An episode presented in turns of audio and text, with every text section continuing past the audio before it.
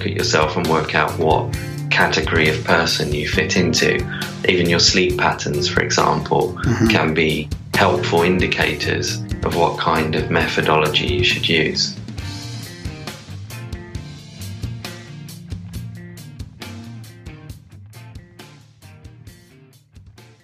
Okay, guys, welcome back to the Grimerica Show. We are going to be chatting with Graham Nicholls a little bit later. Two grams, lucky me. Um, it's fun chat, but first, as always, Graham, I broke the water. Dunlop, how's it going? Good. How you doing? I still can't believe you're wearing shorts in November. Why not? It's hey, if if these guys can run marathons in the in the shorts in the winter and stuff, like I can walk around in shorts. What's the, what's It's twelve degrees out. It's fine. Is it twelve? Yeah. We should say something about Graham Nicholls, right? And what we're talking about. He's a he's been training people to do OBEs, out of body experiences, for quite a while. He's developed uh, like, a, like a sound technique and stuff. And he's uh, he's been into the research about it, scientific research on OBEs, and it's pretty fascinating stuff. He's had so many himself. It's a great chat. He's an OBEer. Yeah. OBEer? Yep. Not you though. It's not a Graham thing. Nope. Not I don't know why you thought I had had one once, but I don't know. Haven't we all? maybe, maybe subconsciously. Maybe we do it every night when we dream. Maybe. No, I'll try. but you don't know. I'm gonna try. Do you I'll even know if you dream? Yeah. Yeah. What do you mean? Like lucidly or? Period. You, You remember them a lot? Yeah, totally. I had some crazy ones recently. I think there's herbs you can take to help help that along. probably. And there's herbs you can take to hinder that as well. Apparently, Darren. What do I care? I'm not the one obsessed with lucid dreaming. I should just get into it for a couple weeks, just see if I could pick it up. It'd be fun if I could just like go Start and dabble and right do it a couple times, and then you know, Yeah, I get lots of listener feedback about lucid dreaming and people that have tried it and what has worked. And yeah, really, yeah, you got a lot of emails today.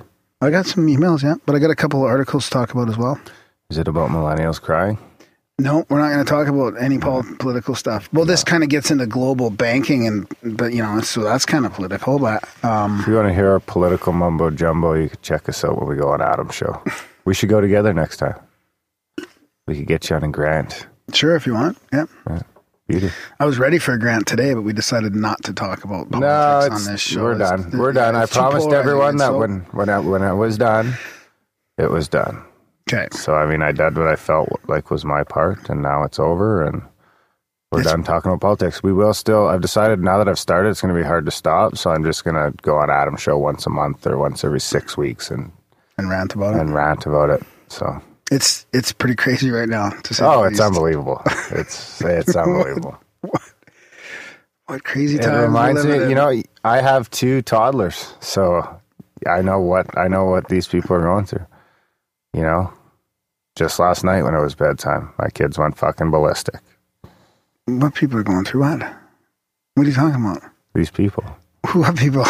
these people. okay. so what do you mean your to- what do you mean your toddlers went ballistic? with temper tantrums. Oh, really? And you're it's just almost a daily to- occurrence. you right? know? There's right. at least once every couple of days. There's one of them has a temper tantrum. Yeah. They don't like to hear no, Yeah. but they do hear no. I think that's important Right. that they get disappointed. But not for the sake of it of no, right? And control and all that, right? I mean, No, just because some things are crazy. No, Yeah. you can't fucking throw your sister down the stairs, or you can't use the knives, or you can't. no. yeah. fair enough. Yeah, exactly. And hopefully, you know, we take a turn back to that as they grow older. You know, I don't want them to get a medal if they don't. If- It's good If to lose. lose. It's good to lose. When I lost, I didn't want to lose again. Next time I'll try harder. I got to practice. Losing sucks. It's supposed to suck. It's not supposed to be fun to lose.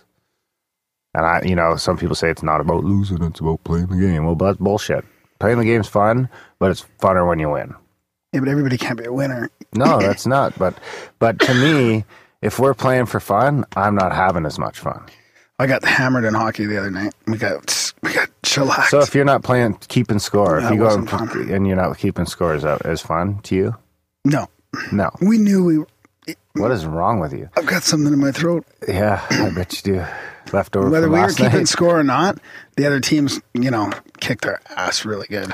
Yeah, you know, but even like a baseball game, if we're not keeping score, you know, I'll play probably because I like to play baseball, but I have way more fun when, you know, there's something on the line. When you even if you're not playing for anything other than fucking pride, it's fun, funner when you know you get up there and you you want to win.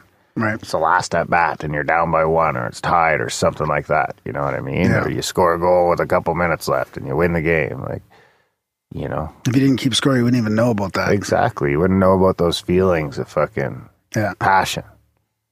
And instead, you display your passion in all sorts of crazy ways that are aren't proper. Hypocritical, too. That too. So what? Uh, what are you doing for the long weekend? I had to fix my sink this morning unexpectedly. Yeah. I just was- walk by my sink and I hear like, that's weird. and I'm like, what? And it must have just happened today. Luckily, it didn't happen in the night because it wasn't that wet down there. It took me a while to dry it up, but I just walked by. So I opened the cupboard, and my, one of my connections, it just. Hmm. So it wasn't like gushing out. It was like a pinhole just spraying out co- constant. How long do you think it was doing it before you caught it? I think it just happened this morning. Wow, sometime. that's pretty good that you caught it. Holy shit. yeah. So I went and grabbed a new faucet and got all that set up anyway. Really? Yeah. You had to turn the water off and all that. And, Yeah. That's why I was in a rush to get it done before we recorded. yeah. Yeah. Because there's no water in the house. Right. And I live with three girls. Right. Water is a necessity. You live with one girl and two kids? That are girls.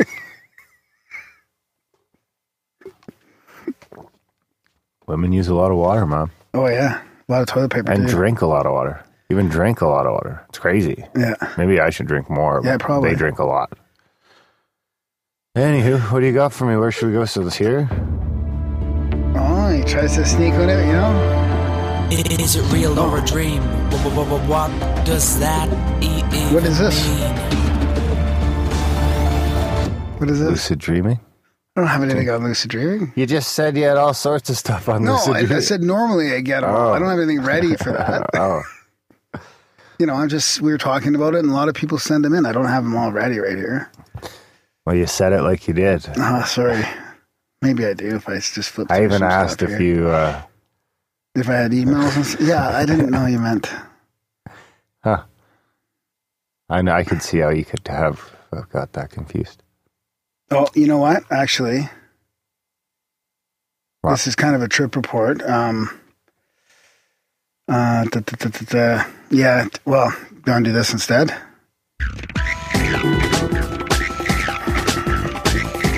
American Trip Report. I wasn't prepared for this. This is a bit of a long one, but I, I think it's kind of similar to. Uh, it's kind of got a thing about lucid dreaming as well in it. so,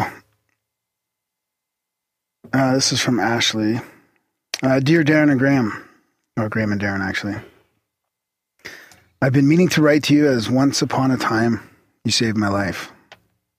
I found your show last summer while looking for interviews with Randall Carlson, as so many of your other listeners have. I was in Hawaii working on a farm and feeling rather miserable about my situation, which seems impossible if you're a permaculture oasis with a paranormal ocean and mountain views and a personal waterfall next to your open air hut. Wow. But mindset is everything. I began to listen religiously as I worked, devouring about four interviews a day, and slowly, as I rejoiced in taking in the knowledge that I had been craving, I felt myself coming back to life from a serious depression. Thank you for being there, being there for me unknowingly, and thank you for all your hard work, your amazing guest selection, your silly banter, and optimistically realistic attitude about the world we've inherited. Oh, my love, Ashley. So, P.S., you haven't been getting many trip reports, so I thought you and your listeners might enjoy this one. It's long, but incredibly informative for people who may be interested in or just want to hear an in depth experience with DMT. Actually, this is probably pretty appropriate for this episode with Graham Nicholls. Yeah. they say the third time is a charm. My first experience, I was 21 years old. DMT did not find me again for two years. Since then, I have listened to numerous accounts of friends and strangers. All reported their trip was indescribably life altering, losing touch with their bodies completely, becoming the void, floating through space, without a body, with dual waves of darkness and love washing over the formless soul. Or meeting otherworldly beings. I was ready. I was ready. I was waiting. In a double year of the nines, 27, and 2016, I knew transformation was coming. The date of confirmation was even July 2nd. That's 7 to 2016. Though liftoff was technically the 3rd. So, an out of state cousin had been promising the event for some time, and I was grateful to see him unexpectedly at a family reunion. He brought a beautiful angel full of synchronicities. Miss Elizabeth Ashley, I'm Ashley Elizabeth, who wore a necklace made of snake bones, and I a necklace of cat bones. She regaled me with her recent and first space, miss- space mission Cat during bones? the day. I like that. Yeah. I should make a uh, cat bone necklace after I win my battle Sure. out of the remains. I'll make it out of teeth. Yeah. And then all your cats will be scared to cuddle with you. That's right. They're already scared now because I'm the enforcer. These fucking things are eating off the table. Oh, they drive me nuts. I'm constantly chasing these cats around. There's no point. You just lose. It's a losing battle. You just let them have. Let them have the way. My new one is I is I soak them down. Yeah, that sometimes they- like my old him, cat used to just soak it up. They'd he'd just be like, "All right, I just soak it up." He would sit on candles and he would soak up the water. Yeah, yeah, crazy. Unbelievable. These fucking creatures. Now I've lost my spot. My design. Uh, recent space mission. An exit of the body in the void with waves of fear and love. I knew my sitters for such a mission could not be more perfect. To prepare, I grounded myself to the earth near my cousin's garden, meditated silently. 108 breaths of deep gratitude and prayers for guidance and protection. When I was disturbed in the 90s by a car pulling up, asking if my cousin was inside, I had to laugh because life is full of interruptions. Finally ready, I returned to the group and put on a didgeridoo and shamanic drumming track. I wanted to ask if they had been afraid, but held back. I knew I had to go it alone and wipe the worry away myself. My cousin took me through the procedure. My heart raced. I inhaled. One, the rainbow worms were back. Two, the world was an overpowering acid trip. Three, the tessellation began. Four, geometric infinity enfolded the room. My cousin went to lay me down as I was about to hug him. Before I closed my eyes, I felt nauseous and thought, why would anyone do this?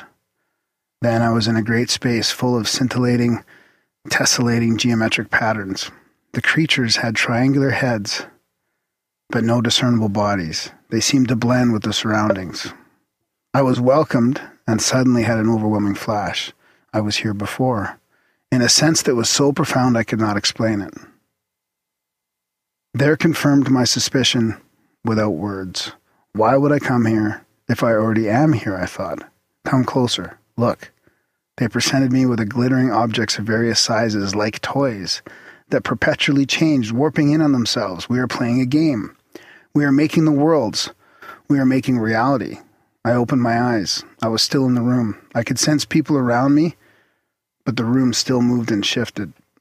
I continued to open and close my eyes to test my ability to travel back and forth. Soon they said, You're going now. See you. See you. None of this was words. Everything was an instant feeling. There was no overwhelming emotion. All was jovial, lighthearted. Welcome back, my cousins. Are you here? The room continued to breathe for 10 or so minutes. Finally, I said, I want to go again. They asked if I saw the room when my eyes were open, and I did. Did I remember breathing? Vaguely. They said I looked like I was sleeping or meditating. My breath was so deep and peaceful. I was grateful, especially after I heard some people look like they are having trouble breathing while they're gone. Strange anatomical not- side note I had eaten a lot of dairy that day and was struggling with stomach gurgles and gas. I was very nervous about leaving and just releasing and relaxing and grossing people out. Self conscious body bodily function society here, even in the presence of very dear ones. When I returned to my body, I felt completely balanced. No gas, no uncomfortability, nothing. Everything, every shred of fear and anxiety I had completely dissipated. The experience perplexed me, yet the strong deja vu was reassuring. I had been there. I would be there again and again and again. I would never be there. no, I would never not be there. We discussed levels the level of the tunnel, the level of space, the void, geometric patterns, beings. No one there had been with the beings. I also felt I had not completely separated from my body because I was able to return at will. I still had will and could seemingly control part of the adventure. I wanted to move past the realms of colors. I wanted to go into the void and space. I wasn't sure if the beings were a distraction, as I, as I had heard before, or whether I should be listening wholeheartedly. I decided I was going to experiment. Did I have enough conscious ability while I while in this other other realm to move around on my own? Round two, I would bring more awareness. Awareness. One, big, I did feel a mild sensation of vibrating as my cousin had shared that he once vibrated so hard he felt the room would fall apart before his body. The colors returned. Two, vibration ceased. Intense breathing of inanimate objects began. At this point, I stopped hitting the pipe correctly, so I was only getting partial hits. Concentration can be difficult at this time. Three, four, and five. the room became a kaleidoscope of shimmering tubes and shapes. I laid back. I left my eyes open for a while, taking in this reality, which is powerfully beautiful yet nauseating, like I was on a cosmic, multidimensional boat in an undulating sea of energy. I couldn't quite handle in my present state of consciousness. I closed my eyes. There they were again, stunningly attention grabbing. This time, they are cat like creatures. Some designed, yet more rounded, less sharp, more separate from the whole background. They were dancing. I gazed out into the holes in the patterns where darkness lurks. I willed myself to leave, to shoot out into the void. I'm about to take off. No, no, come here, look, come see. A similar pr- presentation occurs at the last time. We are having fun, we are dancing, we are playing games. It is not so serious, we are all having a good time. A cat figure moves off from the rest and begins a spectacular display that inserts both paws into its solar plexus and slowly pulls itself open, revealing an infinite spinning vortex of colorful patterns and surreal beauty. I was powerless not to gaze into the abyss. You are going soon. Oh? Yes, see you. See you, I am back. I am giggling uncontrollably. Everything is so funny, so lighthearted, so silly. Welcome back. How are you? It was the same but different. Okay, I'm almost done here. One, par- one more paragraph. As I processed the experience, I came to the realization that I'm I was mildly disappointed. Did I really leave my body? I certainly went somewhere, but I could move back and forth at will. Nothing felt earth shattering. I knew it all already. Maybe because I already see the world as a grand mystery, that we're sophomoric humans, know nothing, and I accept being open to infinite possibilities. Anything that can happen can happen. Everything you can imagine is and more. We are the gum on nothing's shoes, and we are swallowing entire universes every split second. The third time screamed that strange wisdom into the depths of my soul. I am all, I am nothing. I am here, I am everywhere. I am nowhere, I am nowhere. I wanted guidance, a message, something profound after all these years of research and build up. Yet the message was so simple, and I already knew to have fun in the beloved's divine game, and I am almost certainly taking the game too seriously. I also began to see I had wanted to die. I wanted it to be painful, and I wanted my ego to be shattered and shit out into a black hole. My whole concept of reality to be reworked, rewritten, rewritten, and revised. My life, comparatively, is very sweetly privileged. I wanted to feel the depths of humanity's sorrows, I tell my own grandmother that life isn't all sparkles and rainbows, and yet when I traveled to the strangest dimension we are able to reach, I was told this is a game. It's all fun. It's all one. Enjoy life. I felt with more questions than I started. I left with more questions than I started with. I do not feel it was the most profound moment of my life, but I probably couldn't pick one if I tried. Only a strong sense of urgency to engage in further exploration of these mysterious dimensions. It's all just a ride, man. I'm wearing my Bill Hicks shirt right now. All right, there you go. Yeah. Yeah, that was good. Thanks, Ashley. Yeah, thanks a, a bunch. Great story. Well written. I was kind of there. Did that make you want to try that, Darren? I mean, did it did it mention? Did I just miss? Did she mention how many times tokes she had? No, I think she, there was something in there about three, but I don't know if that was her third time or or um, three tokes because I was told that you should uh, um you should what Take try and get three in. Take a toke, take a toke, take a toke. Yeah. Try and get three in before you black out. Yeah. Yeah, kind of like a heroic dose, right? Instead of just That's right. yeah. But yeah, a little inspiration in case I ever decide to take the plunge Yeah, I'm looking forward to hearing your trip report one of these days. one day. I still have a couple in the bag. Hmm. Right on. So Okay. that uh, I didn't plan on a real long one there. How much time do we got? I do have an, a cool uh, WikiLeaks UFO quote and uh, a couple articles I want to talk about. Articles, Yes. articles of clothing, No articles of uh, global oligopolies. oligarchies, Oligopolies. oligopolies. Yeah. Is that like Edna Krabopolis? It's a uh, Okay, let's go with that. And now another edition of the Dry American Goodies by the people. By the people. I thought I'd I'd read this because it's it's super interesting. My mom and, and her friend Isis. Uh, ISIS. I mean, uh, Your mom's, friends Iris. with, your mom's friends with ISIS. Iris sent it to me. That is not a good thing. And this is from Bullion's Bullion Bulls Canada. And it's called The Death of Competition Oligopolies Unmasked. So they're talking about this research into um, monopolies, but it goes beyond that. Now it's calling they're calling it oligopolies. So the source of this data uh, for this commentary is, is some groundbreaking research by a trio of Swiss researchers. The size of the research project alone is impressive. A database of 30 million, 37 million economic actors, both physical people and firms located in 191 94 countries. So this research is truly global in scope. So, oh boy, this is crazy. So, as they si- sifted through their database of 37 million entries, they eventually located the needles in a haystack, what they call the largest connected component. So, that's an LCC. And it effectively encompasses about three quarters of the global eco- economy, presumably all the most prosperous slash affluent segments of our global economy. So, within that LCC, we discover that there's only 737 top holders that accumulate 80% of the control.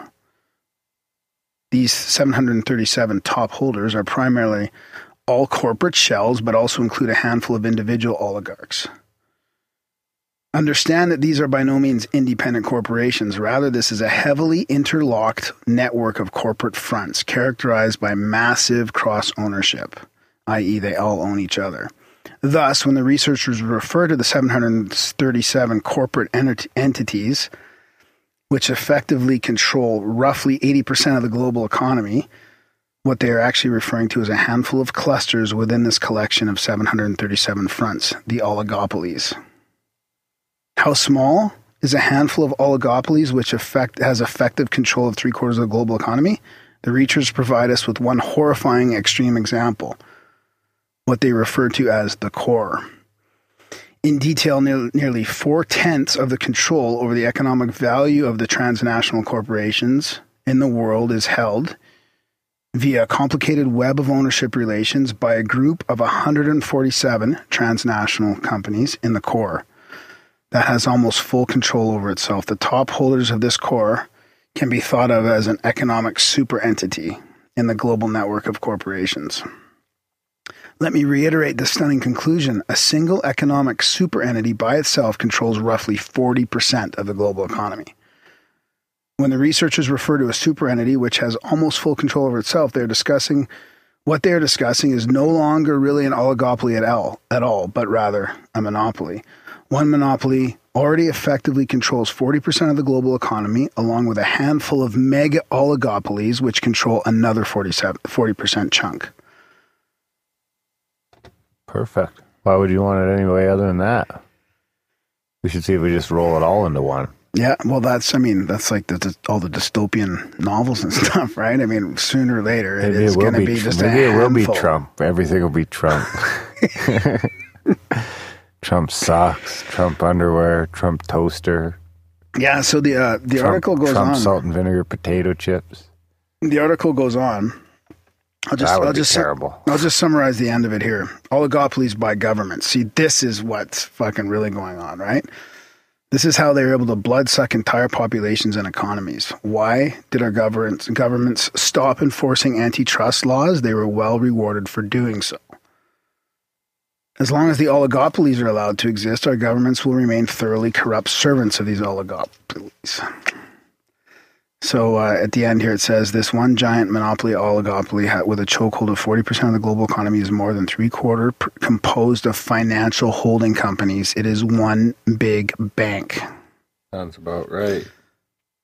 Such a shocking revelation is certainly worthy of much further discussion. Some of the implications of a global economy dominated by one big bank will be discussed in the sequel to this piece, The One Bank. So I'll put a link to that in the show notes.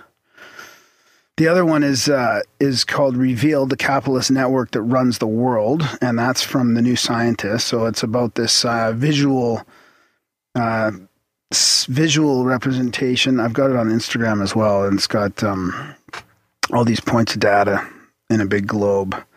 And it talks about the 1,318 transnational corporations that form the core of the economy. It sounds like it's from the same analysis. And then it goes into how, of that 147, they they list the top 50 of these super connected companies, and it's like it's like the who's who of banking here, right? It's like Barclays, Capital Group, FMR, AXA, State Street, J.P. Morgan, Merrill Lynch, Deutsche Bank, Credit Suisse, Bank of New York, Goldman Sachs, like Morgan Stanley.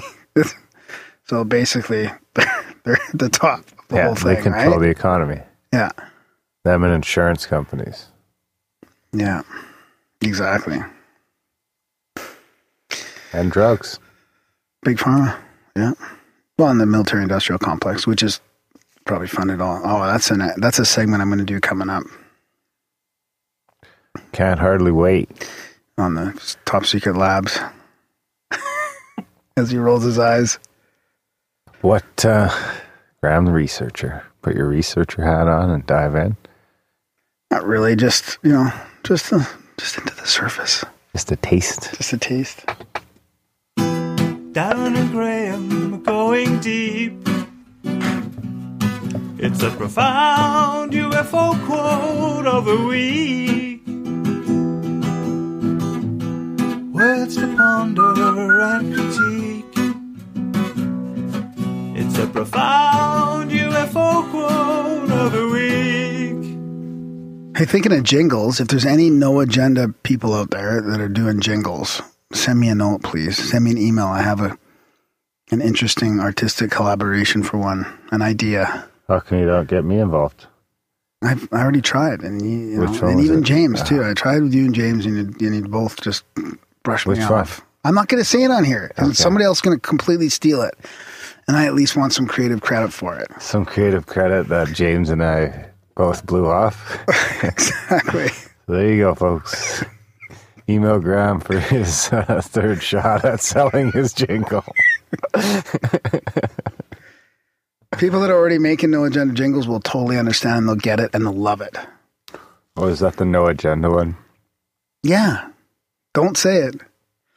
I'm not. I'm still gonna- pumped about it, and it's still more applicable than learn ever. how to make it yourself? it's still. 'cause I just, I just figured out how to do a bunch of other things, and I'm just, I don't have enough time right now. well then, suck it up. So this is the UFO quote of the week. Are You ready for this one, Darren? This is a good one. is it? Yeah, this is from Tom DeLonge. I've heard that before. Tom DeLonge Dong. Yeah, to uh, John Podesta. Interesting news is the subject. I thought I would give you a piece of cool news to brighten your stressful and long days. When I interviewed you, I put behind the scenes photos on the social networks, ambiguous ones. Well, I just announced my project, and the pre orders of the novels went up. And kids are mining the internet asking me for info whatsoever that John Podesta says in the book. And then he puts a link in there to the Rolling Stone article. Ha! They don't know yet where you exist in this secret machines universe. We launched the story with New York Times with Doc Trailer in a week. And they already look to you in a leadership role they can trust and care almost only about your voice in this. That's hard to do. Getting young, young adults to like you, especially at your level in DC. Don't lose that. I will brand you much more when this all comes out as a man the youth can trust and rely on. Not that you care, but I do. They do. This project is about changing the cynical views of youth towards government. My fans are trolling the internet asking about you. And I haven't even mentioned you yet. That's cool. The young adults are so passionate about this topic, and at the end of the day, they feel like you respect them. So they are seeking you out. Best, Tom DeLonge. So, Podesta forwards this To to Jay, Satan. to Jay, to his whole spirit cooking audience. to, to Jay Palmieri at HillaryClinton.com. This would be probably to the to the uh, private server in the bathroom, and it says our secret plan. Bingo bango. Tom DeLonge's secret plan. I don't know the, the John's secret plan. Oh. I, I, I, I sense that this whole this is like part of the control mechanism of the UFO disclosure is is he's he's just uh, he's a a total shill. No, he's a total shill. He's controlling the whole thing. It's all part of all his little dribs and drabs and getting the disclosure community out there is just like on purpose. They don't they don't even take it seriously. He's probably just trying to catch wind if there isn't. Yeah, he's, they're monitoring the whole fucking thing or something. Then I don't know if they planned on this, you know, spirit cooking and all this. Say, have you seen his the numbers on his hands and have you seen the video on the numerology? And like, there's some pretty crazy shit on there about him. Oh, really? I, I'm, I've uh, taken a break from the WikiLeaks. They're still pumping stuff. No, no, this there. isn't WikiLeaks. I Oh. don't think this is just YouTube. I'll, I'll forward it to you. I haven't watched it yet myself, but I got friends some of uh, mine have been. YouTube feedback. Oh, did you? Yeah, Yeah, I got some too. Yeah. yeah. Yeah. I got one here from uh, what is it? Pit Car Pit Cairn King Pit Cairn Viking. Oh, Pit Cairn Viking. Oh yeah. Yeah. Uh, here, south of Boston, I heard about a landlord with a first floor tenant complaining of a ceiling leak. Upon investigation, he found the second floor had a full on vegetable garden growing on the living room floor and opened the chicken cabinets to find the shit was converted into a working chicken coop. Darren could do that if he needs a space for his chickens. That's not a bad idea. Your kitchen cabinets. You got to let them free run around though. You can't have I think I'm gonna in the get- kitchen what I wanna cabinets. do is Imagine give 'em- having your chicken in the, ca- in the I want to give him a dog run. Yeah. Well, you, don't you have one out the back already? Yeah. Yeah. Uh, the only problem is the neighbor. I got to make it so the neighbor can't see him because he won't hear him. He just, Just can't tell the him. neighbor. Well, that's, Just say that's the other you thing. want some eggs every week. I You give him a him, couple I eggs. let him and- cut a couple branches off my tree that were obstructing his view. As kind of, he came over and asked, and I was like, "Yeah, man, do it." Now I'm going to go over there in the spring and be like, "Hey, man, I want to have some chickens," and I think he'll be cool with it. Yeah. As long as they don't make a racket, I'll just say, "Hey, if they're making a racket, come over, let me know. I'll kill the fuckers and eat them." Yeah. Done. Experiment over. Yeah. Will you look them in the eyes as you kill them? Yep. Boy, squeeze. Make sure there's no fear there. I'm just gonna strangle him. what else do I got? Oh, we did. A couple people touched in that they came from Media Monarchy, so welcome aboard. Yeah. Yeah, but, and and uh, yeah, there's that's a good way to get a hold of us is through the YouTube uh, comments and stuff. Also through Instagram. I'm I'm on the gram and uh, Darren's on the Twitter. Are you just Thanks staying for- off of my Twitter now? Uh, yeah, pretty much. And I don't even have notifications on my phone, so I don't even see the tweets come over uh, the phone. So I'm pretty much It's a good thing blind. your phone would have been busy last night. Jesus Christ. Yeah. Um, here we go. I think that was the most I've ever had. Almost 200 notifications while I slept. None of them involved me. I was just caught up in a crazy conversation. Yeah. Actually, it was almost like social warfare. Yeah. um, so I got another one here on the Anthony Peake interview. My mind was blown several times over by this interview. Partway through the video, I found myself wondering about the brains of schizophrenics. Is their reality filtering system different from that of a normal, normal quotations person? Are they perceiving things that we usually filter out? If so, then that puts schizophrenics in a whole new light. They're not really crazy. They're actually seeing and experiencing more than most of us do. I've had a lot of waking dreams, hypnagogic or hypnagompic. Hypnopompic? I don't even know what either of those fuck. Uh, hypnagogic is like That's when you're half asleep. half awake. That's I think that's when you're falling asleep, and the other one is when you're waking, Waking up. Yeah, Hip hypnopompic That's is when you're waking I up. think so. Yeah. A waking life. That seemed every bit as real and detailed as my daily reality, and I've always had the feeling that the people in these waking dreams were actually sentient beings or incarnated consciousness, not hallucinations. Maybe it's similar to what schizophrenics experience all the time, or what people on DMT, mushrooms, ayahuasca, ayahuasca, etc. experience. Nothing new in what I'm saying, I know, just thinking out loud. Well, thanks for thinking out loud, Secret Treasure Path. Did you read my response? No. I'm not reading your response, no. Thanks, team player. Well, you, what, you want to read your response? No, it's okay. You, we going to read what you wrote on the show? No, it's okay. Okay. That's it. And we got some good feedback on the jingles. Right on. That's it. Yeah, you got anything else? You have time Well- for maybe one more? I got a couple. I, I mean, I we got should a, actually fucking ask for some money first.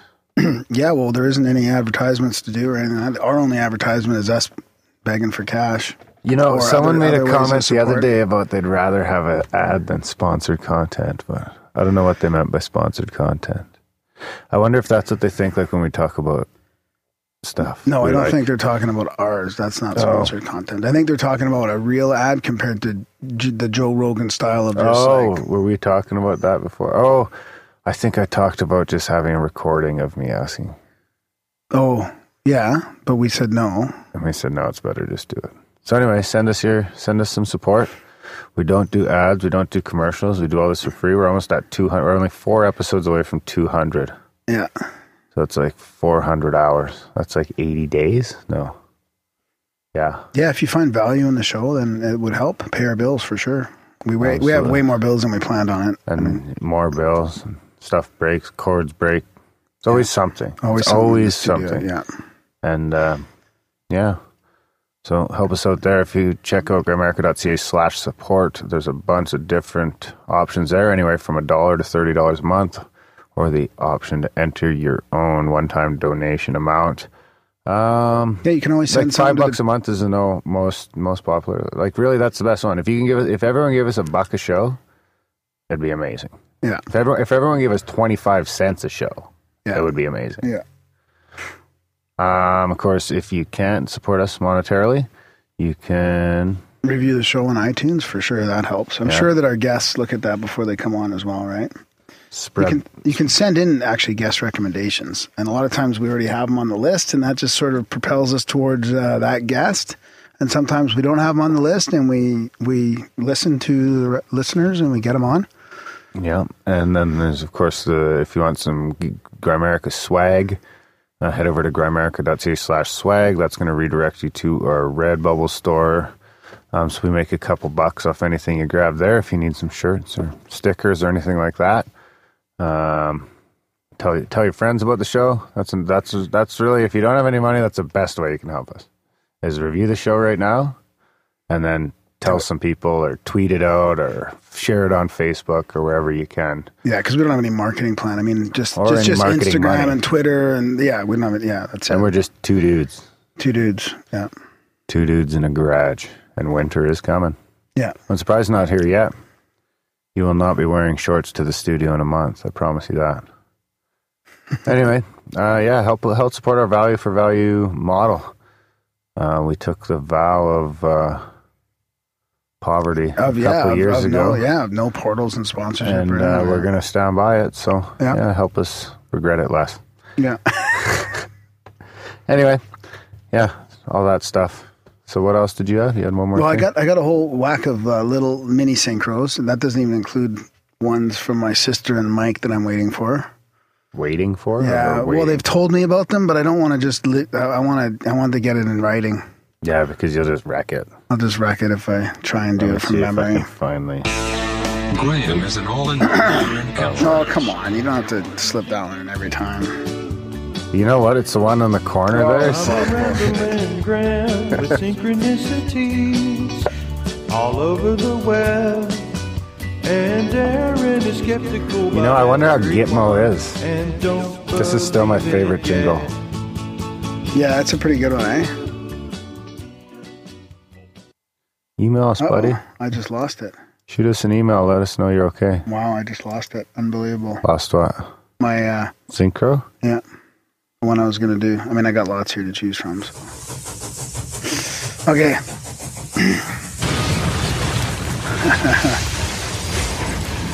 this is from, uh, can I say her name? This is from Mary Beth. She says, Hey Just guys, don't say last names. you have a fan down here in Tampa, Florida. I like how you approach such, heavy, heavy topics with levity. It's easy for these types of podcasts to be a little dry and pretentious. I, for one, enjoy the pre interview banter. And Darren, in terms of your political views, don't let the bastards wear you down. Stick to your proverbial and or literal guns. It's election day here in the States, and depending on who you ask, I've either wasted or thrown away my protest vote and have somehow ensured a both a Clinton and a Trump presidency. I guess it's like Schrodinger's cat. My vote is for both until the ballots have been tallied. Pretty much. Now on to the synchro. My synchro. Not that there's anything wrong with that. Though I do like the idea of if you're going to vote for a third party, vote for Vermin Supreme. I adopted that from Curry, no agenda. Yeah. Uh, have you Googled him? He's a pretty interesting cat. No, but I remember hearing something about it, and that was pretty interesting. Yeah.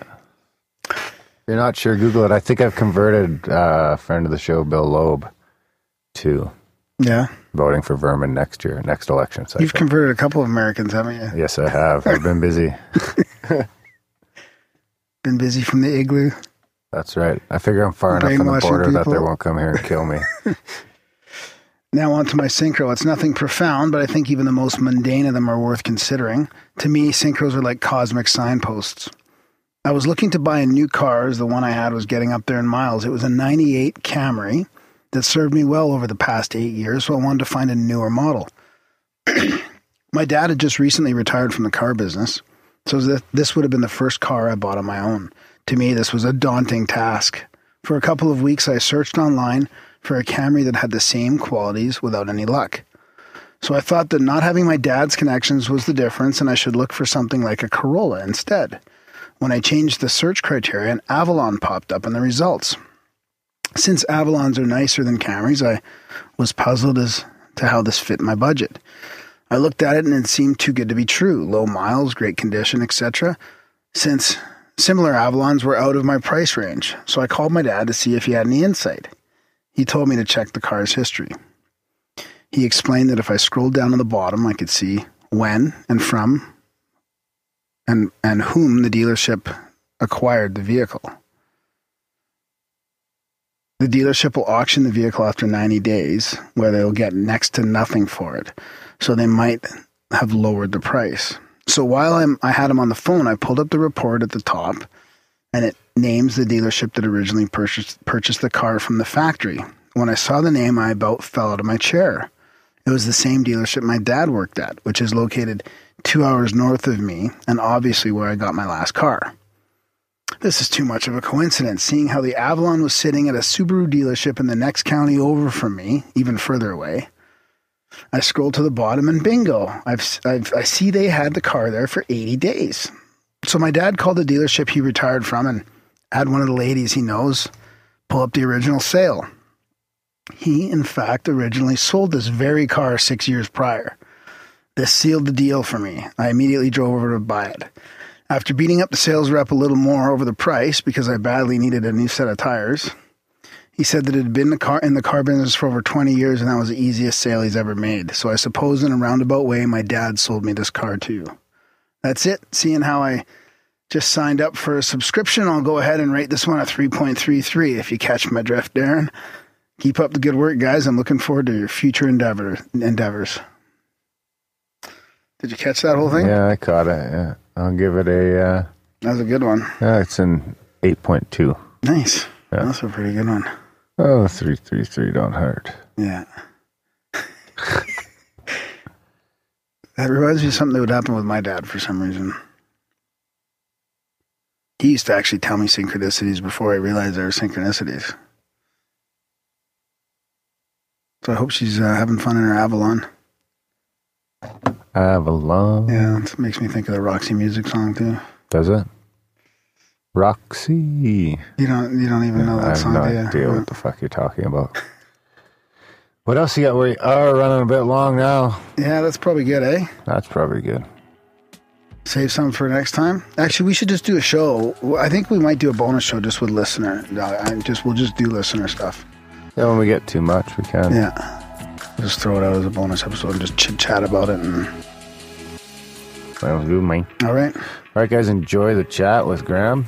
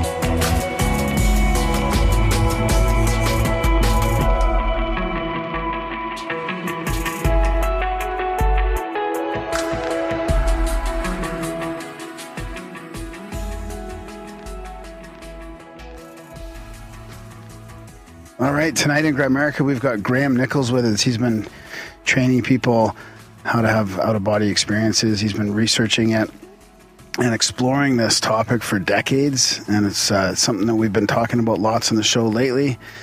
And uh, it's really good to have a chat with Graham. I've heard him way back when, and it's funny after uh, how did I? Oh, you know what? It was Anthony Peake who mentioned you, Graham, and then I started looking into you, and uh, I was like, oh, I've heard Graham years ago, probably on Skeptiko, and I was like, yeah, we got to chat with Oh, him. yes. So, so yeah, really good to have you on the show. Thanks for coming on. Great to be here. Yeah, it's a fascinating topic, uh, especially when, when um, to me, it's an important part of this whole sort of consciousness research that, uh, like the guys at uh, Alex at Skeptiko talks about, and we talk about it lots here.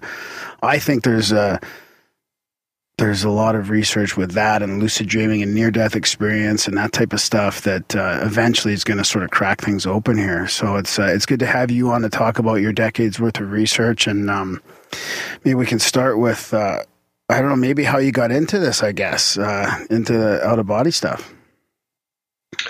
Well, I, I guess that starts when I'm about 12 years old, and I, well, actually, it goes back even further to uh, when I was about five. I started having unusual experiences, not out of body experiences, but I had an, a very powerful apparition experience when I was about five. Um, saw this large figure that was filling the whole of the, the doorway in the apartment block that I grew up in and uh, it really terrified me as a child seeing this this figure. But it kind of opened me up to the possibilities that there might be more going on. And then when I was around twelve, I had a few very fleeting out of body experiences that lasted only a few seconds, which is quite classic. A lot of people, their very early experiences don't last very long. Um, so I had those experiences, and then a little while after that, I came across the concept of out of body experiences. So I went out and I managed to find a book on the scientific research into out of body experiences uh, by a parapsychologist called Janet Lee Mitchell. And then I basically uh, spent the next six months trying to induce an experience intentionally. And after six months, had pretty much at the point I was giving up on doing it. I had this experience where I was laying there and I felt this intense surge of energy go through my body. It was almost like being hit by lightning, but with no pain. Very positive experience, but very, very intense energy. And it threw me up into the air in the ex- in the experience. And I was looking down at, at my physical body, um, and I floated there, not able to move very much, but I floated there for about two minutes, something like that. And then I came back to my body, and that was really the floodgates, the beginning of the whole journey for me. Wow. So just explain the out of body experience a little in, in detail a little bit for people that really maybe haven't heard of it, I'm sure most people have, but is it the same as astral travel? Like you're basically, how would you describe it in your words? Like your energy, your soul is leaving your body. Um, you can go to other other places Well- and then return. Well, astral travel is is the esoteric term that's been around for a long time. I guess for a self-induced out-of-body experience. I wouldn't. I'd say an out-of-body experience is just a description of what happens. You feel that you're outside your body, whether that's a soul, whether that's energy, whether that's some form of in extended consciousness. That's something that we have to answer through science, in my Right. opinion Right. um, when it when it comes to how we experience it, how it feels to us. It feels that we're leaving our body sometimes in a in an, in some form of energy body, but that's that's actually not as common as many people believe. Around forty percent of people experience more of a something like a ball of energy or a point of awareness in space. The, the body is not always present, and I think that's a lot to do with the person's sense of self and how much they've anchored themselves in this idea of being a physical body. That that seems to diminish over time as they have experiences more, and that's been the experience with me over time. Uh, a sense of a body and things like that has diminished. So, but in that very first experience that I just described, I was floating there. It felt like there was a, a pole running from my head to my feet, so I could only rotate side to side. Um, I did have a feeling of a body in that in that experience, and it seemed to be glowing with a kind of bluish, greenish light that was lighting the room. So it could have also been moonlight to some degree. It's hard to say definitively now, but um, I remember the the curtain was open a bit and there was light coming in as well. So it could have been also from outside, but the room was lit with this kind of bluish energy light. And I looked down at myself. I saw my physical body. I looked. It looked like me, but it was like looking at a photograph in the same way you can look at a photograph and say, that's me. I can see it's me. But you don't think that, I don't know, if you cut that photograph in half, you're going to kill yourself. You know, you know that there's a difference between the photograph and you Mhm. and it was a bit it was a bit like that i was looking at this this form laying underneath me but it it didn't i didn't believe it to be me at, a- at a core level So, is there?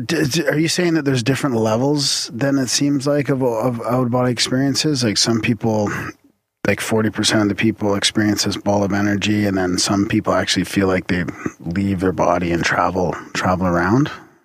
well you still feel like you leave your body and travel around but what what i'm saying is i think that possibly a lot of the the decoration, if you like, a lot of the uh, details of, of how the experience might appear is probably self generated.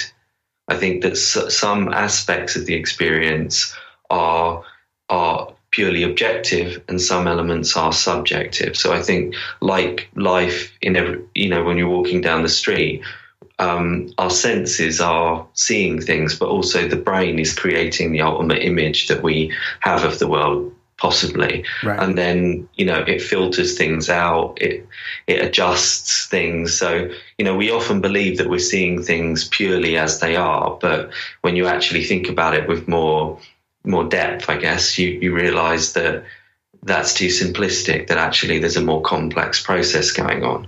I think the out of body experience is no different. That the the sense of having a body, I think, is often simply because we're used to having a body. So I think as the as the experience becomes more familiar to us, more known to us, then that sense of being anchored to the physical body or needing to identify with a particular form or having arms and legs and all that kind of thing tends to become less important. But other people simply go straight to having this experience of being a non a non physical shaped uh, thing, like a like a sphere or a or a point of awareness. So I think what that suggests is that maybe we're dealing with an extended consciousness rather than a kind of soul that's a bit like a Russian doll that pops out and goes off somewhere. I think that's a very simplistic, outdated idea of what's going on. Oh, I see what you mean now. Okay, I get it. It's more like going into the holodeck. um, Possibly. but it almost seems like nowadays it almost seems like it's all just a that so would that make that like because I, I mean I I sometimes tend to lean towards it all kind of being A simulation. a, a simulation or a hologram already so is that would that be make it like a hologram within a hologram or where do you where do you I guess you'd have to kind of have the same sort of ideas I would have about reality in general to kind of go down that hole Well, I, I just follow the data. I follow the science wherever it leads. So if um, if I see good evidence that it's a hologram and that, or that it's a simulation, then that's the direction I'll go. At the moment, at the moment, I think the the science on out of body experiences is at such a basic level because it hasn't really been delved into in enough depth at this point that I think we can't really say one way or the other. But what we can look at is the phenomenology of the experience, whether people see in a particular way. I, mean, I'm doing research at the moment into the visual perception within out of body experiences. Is it exactly the same as physical vision? It clearly isn't when you look into the research. There are differences. Sometimes it, it does look the same in terms of, you know, the colors, Yeah. the depth of field, all of that kind of thing. But in other time, at other times, my experiences, for example, have been more like I'm looking through a coloured filter. Uh, it might look bluish grey, or it might look green and yellow, or you know things like that. So, what does that mean? Is that a clue to what might be going on? There's there's lots of interesting avenues that have never been looked into. I think with this area. Wow. So, how much of your own experience do you are you able to bring into your scientific um, research? Like, because that must you've had you've had quite a few experiences yourself. Some people say more than more than anybody. I don't know about more than anybody, but I've I've had them consistently since I was well, twelve years old, um, and I, I worked it out. It's that it must be more than a thousand, you know, getting up into the you know thousand plus sort of level. I worked out that if you averaged it at about three experiences a month, which at some points it's been much more than that. At other points, it's been maybe less than that. But if you averaged it at about that, looking at my diaries, I've got diaries going back to 1990. So if you if you do the maths and uh, you know work out three three experiences per month over over that time scale, it comes out to quite a lot. So, are you are you that comfortable now when it happens that you're out there looking for? Like you're you're trying to actually look at things in a scientific way. Like you're like comparing, you know, your perception or comparing the environment and and your feelings. Like it must get to the point where you're you're thinking, okay, now next time I go in, I'm going to look at this. Nine hundred I, I do, I do, yeah. I, I, I wouldn't say it's the primary focus when I have an experience because I tend to let the experiences unfold. I do tend to think there's a certain guidance or a certain aspect within the experience that maybe is more of an unconscious aspect.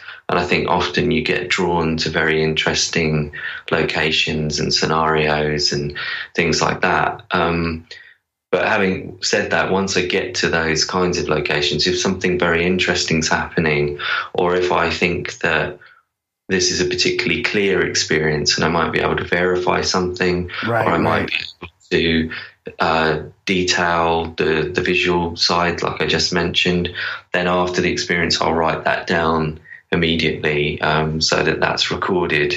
Um, so then I can use that in future research or studies or whatever.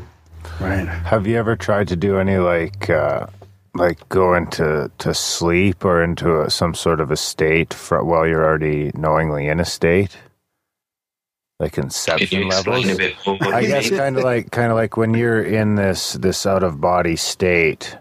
Um, uh, have you ever To tried to like Meditate or go to sleep? meditate or or kind of go in further? I, I have tried things like meditation uh, within that within that state. Yeah, um, I, I I'm very naturally good with trance states. I go into trance states very easily. I think because I've been practicing this kind of thing so long, and also I started working with a mentor when I was about 15 years old. I, I used to sell books at his lectures and things like that, and he used to teach astral projection and different esoteric philosophies. His name was Douglas Baker. Um, so I used to work with him from my early teens, uh, and he gave me a lot of ideas in terms of practices and different techniques and things like that. So, right from that age, I've pretty much been consistently practicing zazen, pranayama, uh, different yogic practices and things like that, as well as more, I guess you could say, shamanic inspired approaches like uh, sieving, which is kind of like inducing a kind of shaking vibrational kind of experience in your body, which can help go into trance, different things like that. So I've, I've worked with lots of things, as well as technology and virtual reality, immersive technology, things like that. Um, I've been doing that since the 90s as well. What works best? Like, what's what's or not best? Say, what's the easiest for someone who hasn't uh, spent a lot of time? Like, what if you were The- just starting today and you knew what you knew now? Where would you start? The easiest is to pay attention to who you are as an individual. What most people do is they hear someone who has a particular technique or whatever that worked for them, and then they try to copy that technique. But but the thing is, it's a bit like uh, we're all at different levels. If if you went into a to learn music and uh, you, maybe you, you've never touched an instrument in your life and then you tried to play some complicated piece of music, it's not going to work and you're just going to make a noise. Whereas if you uh, if you go and get training step by step from the beginning, then you, you'll probably get there. But this, but people are at different levels, so you have to take into consideration the levels and what someone is naturally gifted at. One person might be a musician, another person might be an athlete, another person might be more of a painter. You know, you have to look at your kind of skills, and when you apply that into a, a kind of out of body context, techniques if you're very good at visualization, then a visualization technique is probably what you should do. Right. If you're terrible at visualization, then why would you do a visualization technique? But a lot of people don't think about this. They just go, oh, I heard this technique works and that technique. There's too much obsession with techniques. There's a much bigger picture going on. It's much more about developing consciousness as a whole, um, looking at your state of development in terms of how well you deal with stress, your depth of relaxation, Your all these kinds of factors. Yeah, there's there's a lot of different elements uh, that play a, a part in the bigger picture of inducing these kinds of experiences. Is there any evidence towards uh, people with autism and things like that having, um, you know, almost being sort of how some people are musical savants, like how maybe some of these people with autism, other disorders, are spending sort of more time in that that state? Um, I haven't looked in depth into people with autism, but um, definitely savant uh, children seem to be very uh, good at doing psychic experiments. And I tend to think that psychic abilities are on a, a continuum, and someone who is gifted maybe with telepathy or something like that is probably going to be quite effective with learning to have out body experiences or to do other kinds of uh, psychic abilities as well. So it sounds like that fits into your training. Is you have to personalize uh, each person's training, I guess, right? To see because I know that I'm I'm not very good at visualizing, but as you were talking about that, I was trying to think about Or how going out of I would, how I would. Yeah, I'm definitely not good at that, either. but definitely how I would. f- How I would try and figure out what technique worked best for me, and I mean, I know music has has an impact on my physical body, like uh, you know, like giving me the shiver, shivers or vibrations and stuff like that. So maybe I would have to go down like more of that road than than trying to do visualizations. Yeah, sure. Um, I mean, uh, I use uh, infraliminal sound, which is my sound technology. Um, that's not it's not binaural or got anything to do with that kind of stuff. But Right. it basically it was it was mapped on on the vibrational state. The vibrational state is the common state prior to having an out of body experience. So um, basically, since about '98, I did research into my own vibrational experiences and state, and uh, developed the technology to try and emulate that kind of state and help people get to that uh, first stage of the out body experience. So there's, you know, there's there's ways that you can use sound. Um, there's ways that you can use physicality. You know, there's different approaches depending. Uh, I mean, my book uh, details navigating the out body experience. The second book I wrote details a lot of the techniques and uh, overall approach and how to profile yourself, how to look at yourself and work out what category of person you fit into. Even your sleep patterns, for example, mm-hmm. can be helpful indicators of what kind of methodology you should use. Wow. So so if I if I do have this moment where I have all these vibrations come over me, like sometimes music does it to me, sometimes just nature, sometimes exercise, is is that can I utilize that vibrational state to try and go out of body, even if I'm not in some sort of meditative or like a room in the bed, like Have you ever gone out of body? no, I haven't. Never, not No, once no. your life. No. I don't think so. Wow, that's so sad. Well, um, yeah, I think you I think you can utilize it, and I think uh, you mentioned sort of exercise and things like that, and that's actually quite a common way that it can that it can take place. Some form of exhaustion. Um, if you reference shamanic cultures, a lot of them use drumming, dance, things like that to a point of uh, exhaustion and ecstasy, and then they'll go into a, a kind of out of body experience as a result of that. And I think that's a clue towards uh, what what can be utilized in a in a more uh, you know maybe less elaborate, less rit- ritualistic type environment. So yeah, I, I definitely think that that could be utilized. You just have to find the right angle and the right approach, and then add in other factors in your day to day life. It could be diet. It could be. It depends on you. Like I say, you need to mm. look at yourself, do a profile of what of what you need to look at. Hmm. So let's talk about the evidence a little bit then. you know, you're you're you're big on the scientific part of it. Um, where are we at in general as a big picture kind of thing? Like, uh, you know, can you say for sure that uh, this is a reality and that people are doing it? There's enough anecdotal evidence of corroborating, you know, people seeing something or knowing something that they couldn't have known that's corroborated by other people. Like, where do you stand on on the full evidence? I mean, we talk about this consciousness stuff all the time on the show, and it seems to be seems to be a big sort of overarching theme, kind of like Skeptiko in a way, where you know there's all this evidence, but it's just ignored by the scientific community.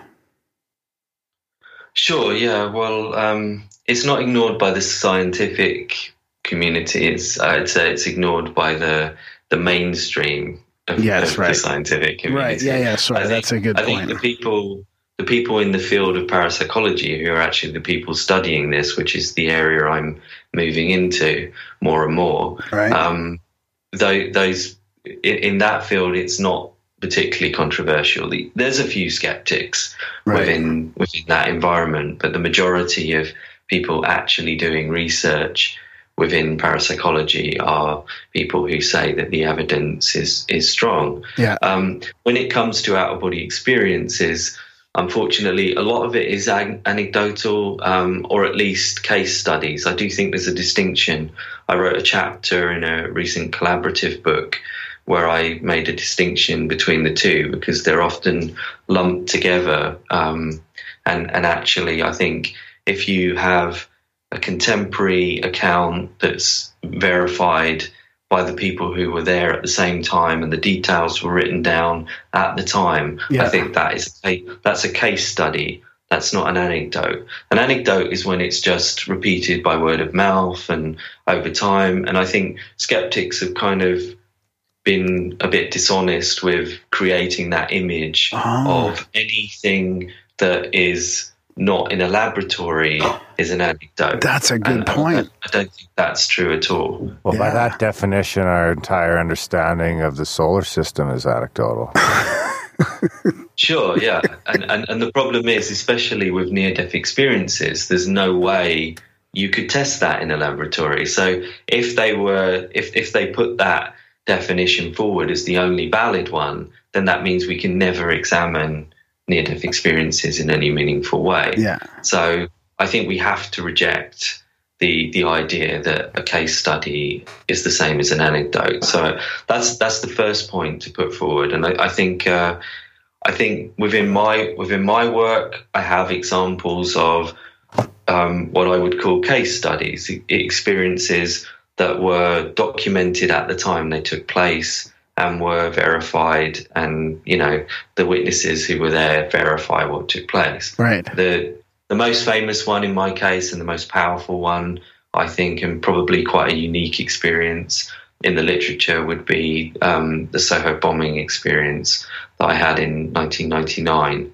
um, because it was it was unique in many ways. The out of body experience took place with four other people in the room while the out of body experience was happening. That's the first point that was quite unique about it. The second point was I described everything that I saw immediately after the out of body experience to everyone who was there. The third point was that it was precognitive. Um, so I described that I believed that there was going to be a bombing in Soho on on uh, Old Compton Street um, in a in well I didn't know when, but I but then as it turned out, it happened five days after the actual out of body experience. So that that's that's a, a, powerful case because all the details were written down two hours within two hours of the out of body experience, and multiple witnesses confirmed what what I saw. So that's uh, I think that goes down in in terms of very difficult to dismiss in terms of types of experience like that. hmm That's the experience Anthony was telling us about. Yeah, that's that's Yeah. crazy. Yeah. So have you had anything? Else, have you had anything else like uh, to that scale that maybe you know you don't have quite as much evidence for? Um, well, I had a, I had uh, I've had various other verified experiences. Yeah, they're not they're not to that scale. I mean, that's probably a pretty much a, a once in a lifetime type experience. I would imagine. Although I did have a precognitive experience of the the seven seven bombing as well, an out of body precognitive experience. Um, but unfortunately, there was no there were no witnesses to that that particular out of body experience. But more recently, I've had experiences of um, going to locations around Tallinn where I now live, and then being able to verify things. One one example um, a few years ago was seeing the the fir tree being hoisted into position for for the Christmas uh, market that happens in the main square, um, and then being able to go there and my partner backing me up that we could verify that the uh, that it was happening at that particular moment. So everything that I saw was was confirmed within minutes of, of the experience. So that that's an example of a more day to day type uh, experience that can be confirmed. So Yeah, without without the precog in there, which is probably a little easier for some people to to swallow as well, right? Like that's the challenge with you know when you talk about an OBE, then Remote with, viewing. and, and then of course I, I've always I've always been very happy to work with scientists as well. So I've I've worked I, I've taken part in Dean Radin's experiments at the Institute of Noetic Sciences. I've organised and taken part in experiments with Rupert Sheldrake. I'm currently uh, working with an OBE researcher in Italy. So I, I'm you know I'm constantly working with scientists as well and open to working with balanced, genuine scientists who want to look at the subject. What about? Um, are you able to use it for any sort of remote viewing or anything like that? I, I do uh, practice remote viewing as well. Yeah, I'm very interested in in remote viewing, and I've, I've spoken on the correlation between remote viewing and out body experiences. I, I did a talk at the uh, International uh, Remote Viewing Association conference a couple of years back, where I described the I think they're again, like I mentioned a bit earlier, I think they're on a continuum. I think something like remote viewing is on a continuum with out of body experiences. I think that the deeper you can go into a kind of remote viewing type experience, the closer you can come to a fully immersive out of body experience. If we think about it, if you if you could rewire the brain so that all of your senses were experiencing, um, say, through some kind of avatar at another location, then you would essentially experience as if you were in OBE. You would feel like you were at that other location. And I think remote viewing is you're using those same faculties, but you're just using them with more conscious awareness. It's like there's two levels apparent. Whereas when you take that, when you take those levels completely down in terms of your consciousness, you go right into the fully immersive experience. That's what we then call it an out of body experience. So, do you think it is a an actual like out of body experience in that case? If you're remote viewing something, like, do you think some part of you is traveling there? Or do you think you're channeling that through the consciousness or whoever's you know knows that already? Um, well, there has to be something um, picking up the information or something at that remote location on some level.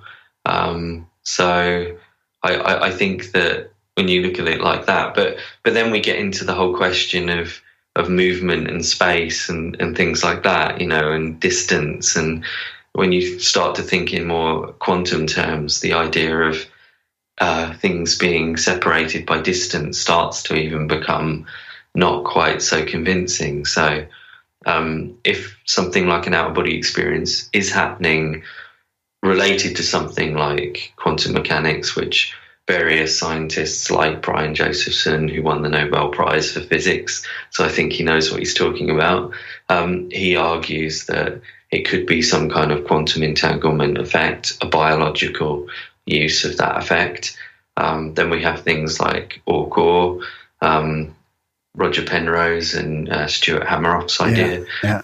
So there's various models that allow for some kind of quantum effect to uh, to allow consciousness or some form of information to travel over distance. Um, but like I say, the more it, it becomes like a can of worms because the more you start to think about uh, distance and separation and things like that, the more that all breaks down and the more it, it becomes kind of meaningless. I think in some ways, consciousness itself seems to be much bigger and much more complex and much more expansive than the simple brain well not simple but the brain based models that we we currently have so if that is the case then i think the separation probably between uh, physical reality and mind is probably very very minimal.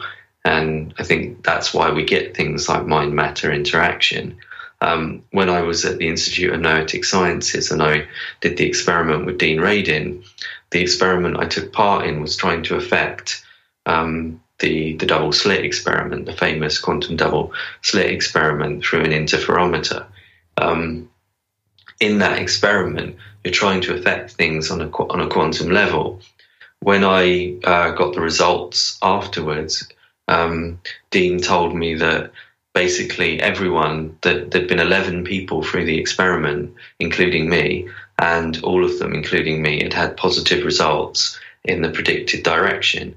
So, so far, 11 people had all seemingly been able to affect uh, a quantum uh, double slit experiment purely using psychic ability. So, you know, when you start to think like, what are the implications of that? It's it's quite huge. Um, and on a side note with that as well, when I was doing that particular experiment, I started to have huge uh, vibrational state um, it was like I was going to go into an out of body experience while it was actually happening. And I had to kind of control myself and try to hold it back because I was trying to do this experiment. And then I remember his uh, assistant opening the, you're in a kind of steel room, um, which is uh, electromagnetically shielded uh, to do the experiment. So when he, well, when she opened the door, there was she said that it was like a sauna in there. There was this intense heat, and also one another man who was sitting opposite. He also felt this intense heat come out of the room. I was boiling. I was sweating. I was. It was like it was like a furnace in there. But yeah, there was no temperature change registered on any of the instruments. So again, another interesting phenomena that took place related to this kind of thing. Wow, did it? Did you have to? it must have crossed your mind to let yourself go. I mean, would you have? I don't not ruin the experiment, had but had to do it over. But it would be interesting to see going OBE while while doing the double split experiment. You know, get a You could have went Close- through the close up- slits. close up view You to could have went through photo. both slits at the same time. yeah. No, I, I, tr- I tried to contain it in that particular experiment, but we did also do another experiment uh, where I attempted within an out of body experience to affect the double slit. So that Oh. that took me that took me over three months to um, achieve uh, a stable enough and reliable enough and clear enough out of body experience to attempt it. Um, th- this is this is another thing with OBEs. It's generally talked about as if it's so easy and every experience is exactly the same and all this kind of thing. But I think, like a lot of things, there are peak experiences and more average, uh, less interesting, less controllable, less vivid types of experience. So you you know you have to aim for that moment when everything is working, like like an athlete to use that analogy again. That you you, have to be in the zone. You know, Yeah. There's- there has to be these moments when everything's right. Yeah, that flow state. That's what. yeah. Hmm? That flow state. Yeah, and and that's what happened on that particular uh, day. So then I attempted to affect the uh, the double slit. We don't know the results of that yet, though. But Oh, that, okay. that that was one we uh, we tried. Uh, so I'll be interested to know what what happened if the OBE did affect it in any Yeah, way. Yeah, that'll be interesting. Wow. So you've you've so you've marked down the time and when that when that OBE happened, and then they'll go back and look at the records of the the double slip and yeah, they, slip they action. need to. Yeah, Dean needs to analyze the data. Yeah. Wow, that'll be interesting. So Is how there like a magic hour? Is there an hour that you tend to drift off more often, drift out of body? Um, I wouldn't say an hour. I, I mean, for me, it tends to be sort of evening, but that's just because I'm uh, again my chronotype is more. I'm more of a nighttime person than a than a morning person. Um, so my OBEs tend to happen late evening, um, not from sleep. I should point out. I I I'm quite adamant. I don't think there's any relationship with lucid dreaming in my case. Oh, I was just going to say that. I'm- I'm not even really any good at lucid dreaming, so it's it seems quite ludicrous to me when people say that it's lucid dreaming. It's uh, it's because I'm not, I'm not even asleep when it happens, so that's always a bit confusing to me how how I'm dreaming when I'm not even asleep. Um, but yeah, so it's uh, for me it's more akin to something like deep hypnosis or maybe something like a mediumistic trance or maybe a shamanic trance, something like that. That would be how I would describe it. It reminded me of lucid dreaming though when you were talking about how how how slippery the experience is and how it's hard to to keep it to keep it there. Like it reminds me of what it's like trying to trying to keep lucidity within a dream. And then I was going to ask you about you know the parallels with different states, like whether it's um, a psychedelic state or or a near death experience or lucid dreaming. Like is do you feel like these are all sort of closely related as far as like sort of conscious extended consciousness and different levels of it Um, It depends what how, what you mean by closely related. Um, Like, like, am I gonna? Is there a chance that if I had an OBE, would I bump into somebody who's lucid dreaming? You know, that kind of thing. I mean, I mean, put it this way: if uh, is is conscious awareness relate closely related to lucid dreaming? yes. Okay, well, if you think that, then then the answer would be yes. For me, I think they're quite distinct states. I wouldn't say that they're they're both states of consciousness, yeah. But then, if we're going to discuss any state of consciousness, then obviously there's an automatic relationship. Um, all states of consciousness um, obviously have that core relationship, but to say that they're that, that they're similar. Um, when I, when I did a comparison, and it's on my website for Mhm. free, if people want to go and have a look, I wrote 17 point comparison with out of body experiences and lucid dreams, hmm and um, I I think the closest you could say is they both involve having your eyes closed. See, for That would be about as far as I'd go with the relationship. See, for me, for me, it's it's a, these. They all have this. The similarity to them all is that your body is not doing anything, and your consciousness has sort of left your body, for for lack of like you know whatever. In in all those Well, states, nothing- and all those states are sort of conscious forward, and and the and the body is is still. I don't see any distinct distinctive aspect in a lucid dream that suggests um, you've left the body. You've just highlighted actually a distinctive factor between the two, because in an out of body experience, you often or usually experience floating out of the body or floating away from the body at another location. Um, in a lucid dream, that's very rarely the case. You usually experience that your body is is your body. You just experience it like you would normally in a, in a particular environment. Usually, the vir- environment is surreal. Another distinction between an OBE and a lucid dream. Um, there's usually difficulty remembering what happened. Another distinction between OBEs and lucid dreams. My OBEs are usually more vivid than physical memory. You know, I can go on. You know, Yeah.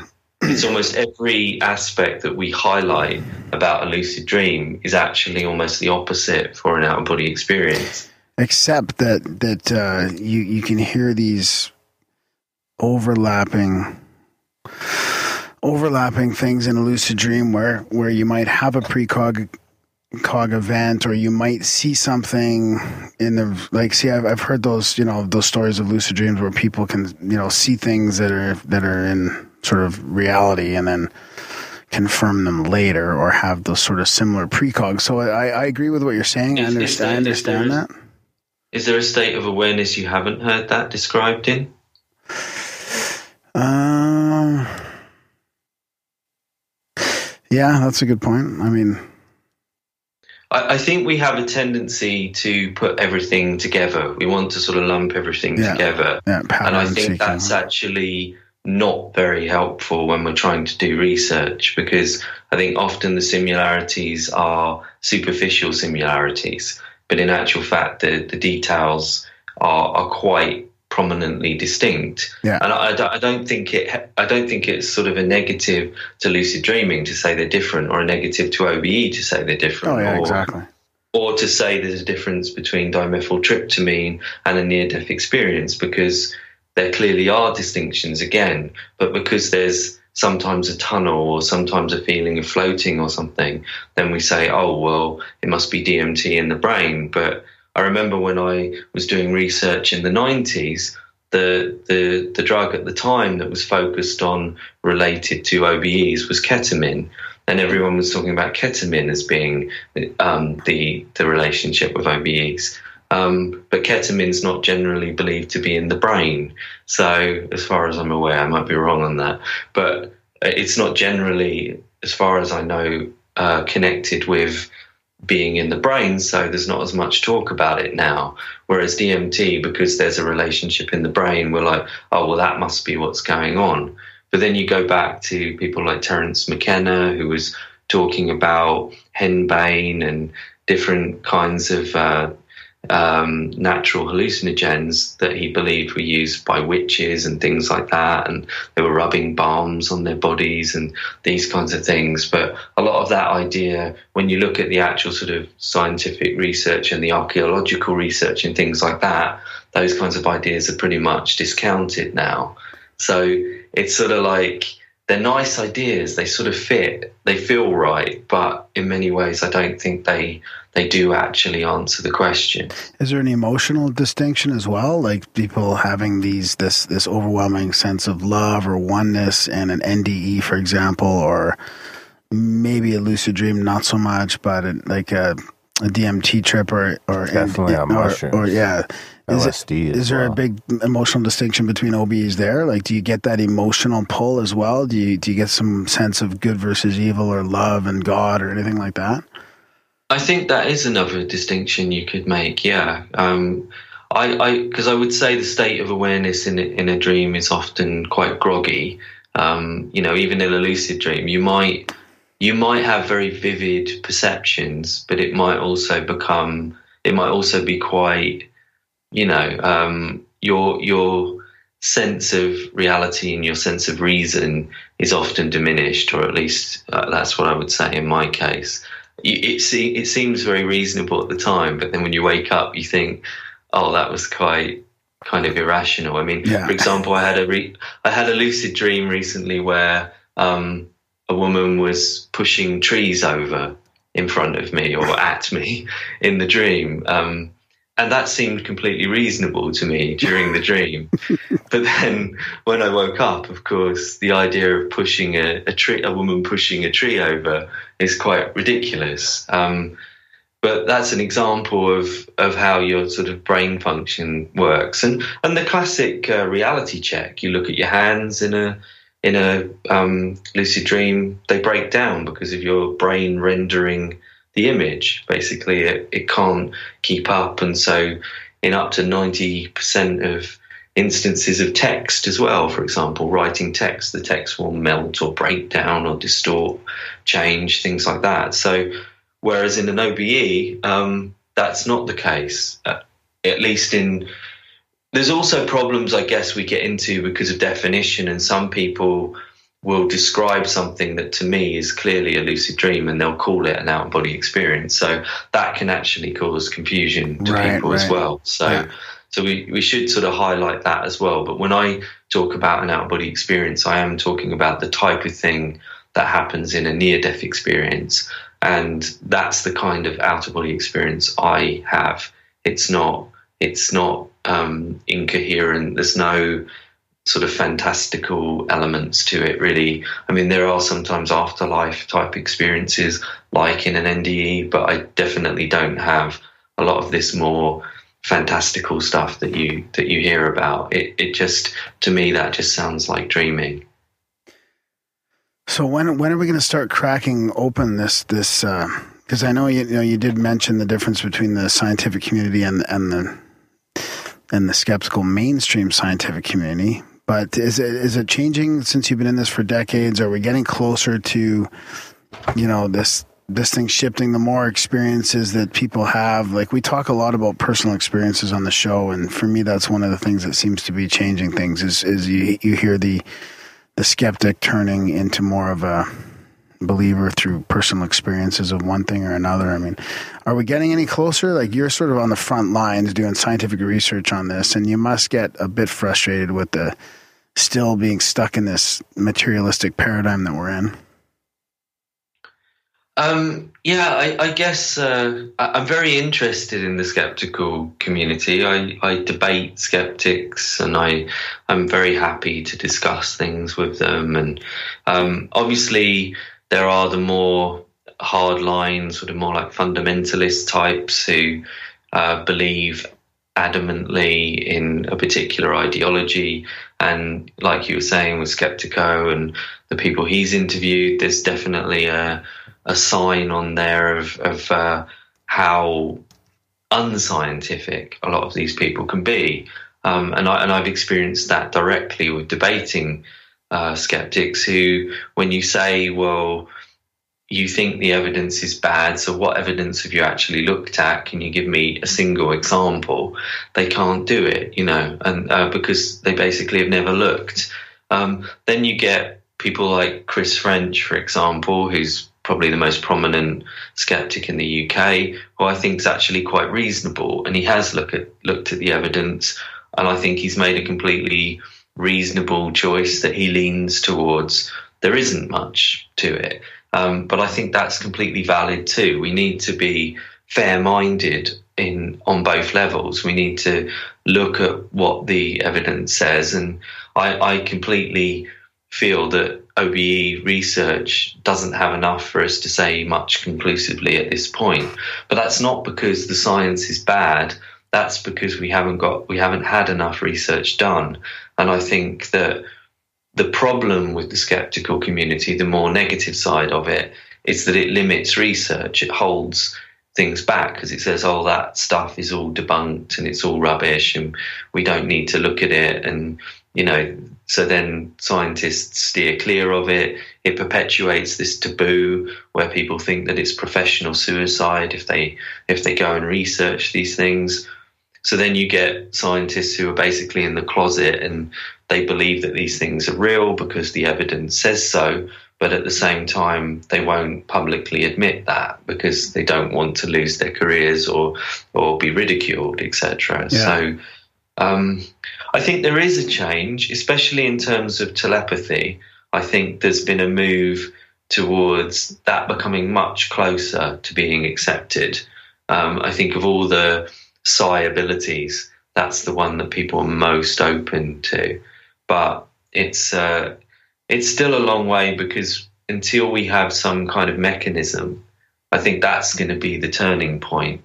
That will be the point that science, in terms of the mainstream of science, will start looking at these things.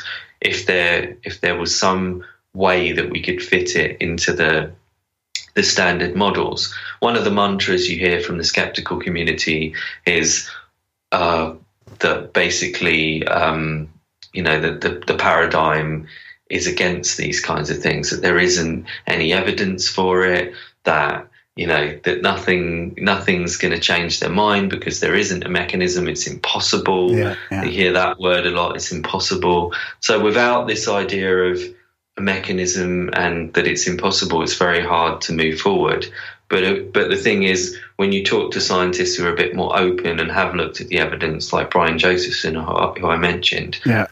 he will say that the the current state of physics doesn't discount the possibility of these things being a reality. It's just a, it's just an opinion that it's impossible. There are avenues or angles uh, that it could be, that it could fit Right, within right. the model. One example of that is hidden sector matter from from string theory.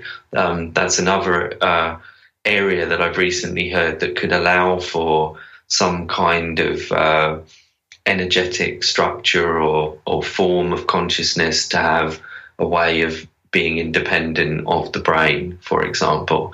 Um, there's there's I think as we go on, there's going to be more and more of these possibilities opening up. But I'm not claiming to understand or that any one of them is correct. I think that we we just have to keep going with the research. So what what would be your stance on that then? How would you say so? So you agree with some of these guys that there's you know lack of research obviously and a lack of hard evidence, but you know that there's a reality there. So how do you articulate your stance on that as far as like the the reality and the amount of evidence that there is right now? Like there's obviously evidence that something is happening. Well, yeah, I think I think there is good evidence in terms of case studies and in terms of some uh, lab work. Like the most recent is is the uh, researcher in Italy who I mentioned, uh, Patrizio Tressoldi. Hard name to pronounce, but yeah, he's he's essentially doing some research in Italy, and he's shown uh, veridical laboratory-based evidence using hypnosis that confirms out of body experiences are objective. So that's an example of someone who's doing exactly what the skeptics say they want to see lab work, um, multiple subjects, uh, induced in a controlled manner, and getting positive results for out of body experiences. So this just has to happen more and, and just become more of hmm. a yeah. It's it's frustrating because, you know, they're they're willing to talk about you know, you hear more in the mainstream about multiverses and and and all these other theories like string theory and that's probably a little bit more prominent, but the dark matter and the dark energy and the holographic hmm. universe. I mean, you're starting to hear all this stuff, yet they still just don't want to acknowledge that, you know, consciousness may be, you know, outside the brain. Well, it, it would open the door to, um, I, I think, in their view, um, the Dawkins and people like that of the world uh, feel that it would open the door to religion. Um, and I think that's their big fear. And, and they could be correct about that. Yeah. But yeah. the bo- but the bottom line is it doesn't you know it doesn't change what's true. You know just because you don't want to to give any you know ground to to the religious community that that's not a valid reason to hold back what actually might be true. But but I think a lot of a lot of skeptics are just quite poorly informed. I mean, Dawkins is a good example of that. He just takes his information from people like James Randi, and James Randi's been shown to be dishonest. Um, there's a book called uh, The Heretics by Will Storr, which I highly recommend, a really great book. And in there, he he heard from Rupert Sheldrake, who I personally worked with, um, about James Randi's dishonesty. So he actually went and researched it and looked into it and found that what Rupert Sheldrake was saying was true, that there was evidence in, in the public record that Randi had been dishonest about multiple things. So, Yeah, yeah. um, yeah. That's no, that's brutal. I, I do want to talk a little bit more about this infraliminal sound because I am, I'm, I've uh, tried the binaural beats and the Monroe Institute stuff, and it's definitely helped me relax. I mean, it hasn't helped me uh, induce any out of body Some of those experiences. cool but- instruments are real. You know, you can feel them like tingling down your spine. Yeah, yeah. Well, that's because that. I mean, but the Monroe Institute has all kinds of different uh, hemisync music, Darren. But um, what about this infraliminal? How does that differ, and how does that help uh, change your state of consciousness? Well, I, I guess um, in some ways I need to tell the story a bit of my immersive structures and immersive technology because going back to around '97, I was uh, I was interested in ways to use structures, technology, sound, visuals, hypnosis, all of these different things to increase someone's chances of having a consistent outbody experience. So I started off um, looking at in my own research what uh, what were the things that made a difference. For example, the position that I laid in did it make a difference? I looked at my diaries and uh, considered that. Did did it make a difference if I was raised high up, like if, if I was in a hammock or something like that? I tried lots of experiments early on with platforms and different things like that. And I found that when I was off the ground to some degree, it did help. It did give me more of a feeling of floating, like the flotation tanks and things like that. Yeah, yeah. So I started to think about okay, how could I make a, a dry version of that, if you like? Um, and I made a structure called Epicene, which was the first first one I made in uh, 97, 98. Um, and within that, I I tried to I tried to find a form of sound that didn't use binaural beats because similar to what you'd said, uh, just said, I, I found that I would become relaxed from listening to different forms of binaural beats, but they didn't have any particular effect on me. So I was interested. Obviously, sound is a major thing, and there's so many forms of sound, there's so many approaches we can take with sound. There's things from hypnosis like subliminals, uh, which was also interesting to me, uh, which is where the liminal part comes from in the name. Um, and then I was also interested in infrasound, so basically sound on the border of hearing around the 20, 17 to 20 hertz sort of area. So I was also interested in the effects that that could have. So by combining those two together, which is what I started to do in um, in the ni- late nineties, I started to find that that would more effectively lead to the vibrational state, which is what I needed to kickstart my OBEs essentially and to help other people do that. Um, so over the the period between 97 or so and uh, 2011, which is the sort of when I finished the current version of the Infraliminal, um, I found that um, I could get to a point where within about 80, 85, 90% of people, um, I, the, the sound would guide them to the vibrational state, especially if they tuned into it, if they didn't just lay there passively Yeah, yeah. and they actually tried to work with the sound and, Yeah. You know, connect their consciousness to it essentially. So that's, that's basically, um, what I did. And then I started working with virtual reality. I did a large scale 10 meter uh, interactive installation with a screen and um, uh, surround sound and things like that at London Science Museum. Um, so that was quite a, a big scale project. Um, that that included elements of my childhood and elements of how I perceived London in a kind of psychical way. Um, it was actually called the psychic state of London, so it was almost like reproducing London um, in virtual reality, but through the sort of psychical or out of body type perception, um, rather than just normal visual perception. So um, I've worked with a lot of things like that to help tune someone into a, a different state of consciousness than what they might ordinarily understand. So um, the infraliminal that I'm currently using is basically uh, the culmination of all of that and a, a way of um, a way of uh, just sort of attuning to that process. And it works on 20 minute cycles as well, which I also found in my research that hypnosis states, uh, trance states of hypnosis tend to work on a 20 minute cycle.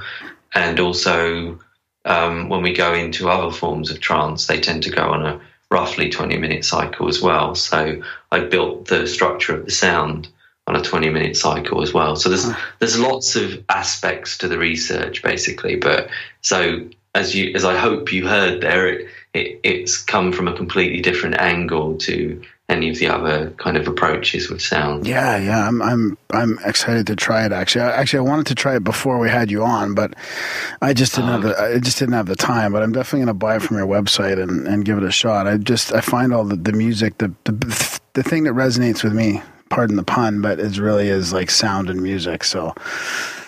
Um, Sure. like we were out, we were out uh, with a bunch of people. and We had the didgeridoos and a bunch of ancient instruments, and I mean the vi- the vibrations I get from that, like it just sends like shivers all up and down my body, and like everything starts to vibrate. It's uh, it's very very powerful. So that's that's I think probably my key that I should start playing with a little bit more.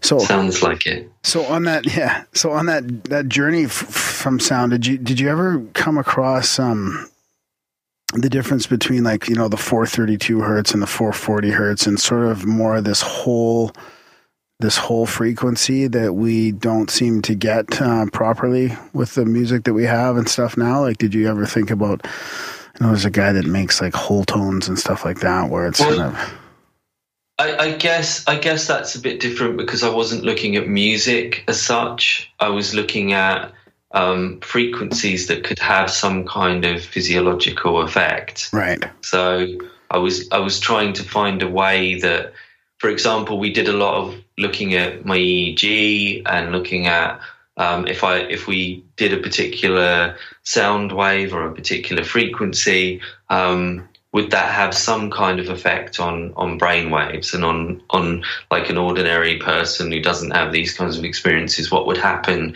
if we did a particular wave of sound uh, and then monitored that person's uh, brain state um, using we also use neurofeedback and things like that um, like a computer uh, visual display of, of what's going on in the person's brain that kind of thing. Obviously not as advanced as fMRI or anything like that but it, it was enough to fine tune the system to get consistent results with that. But it, it's uh, it's it's not I, I wouldn't call it music and there isn't there isn't any uh, vocals either. There's no speaking on the on the tracks because that was something that I've I've found distracting in some forms of sound technology and Yeah, things. yeah.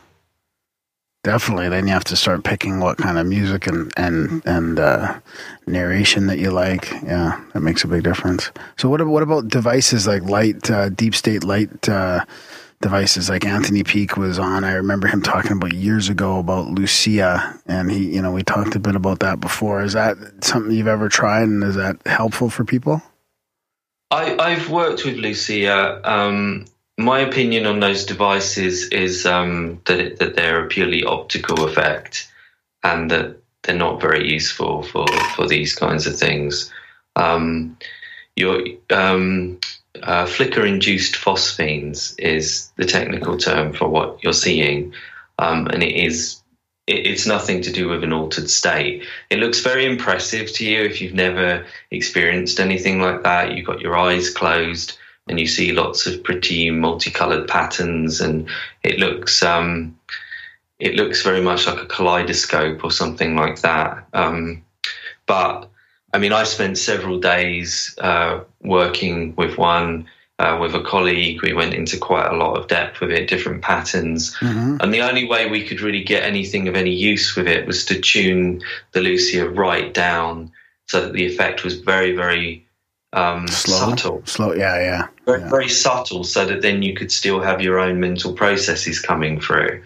Um, the problem uh, with it is because it's an optical effect and it has nothing to do with anything to do with trance or anything psychical.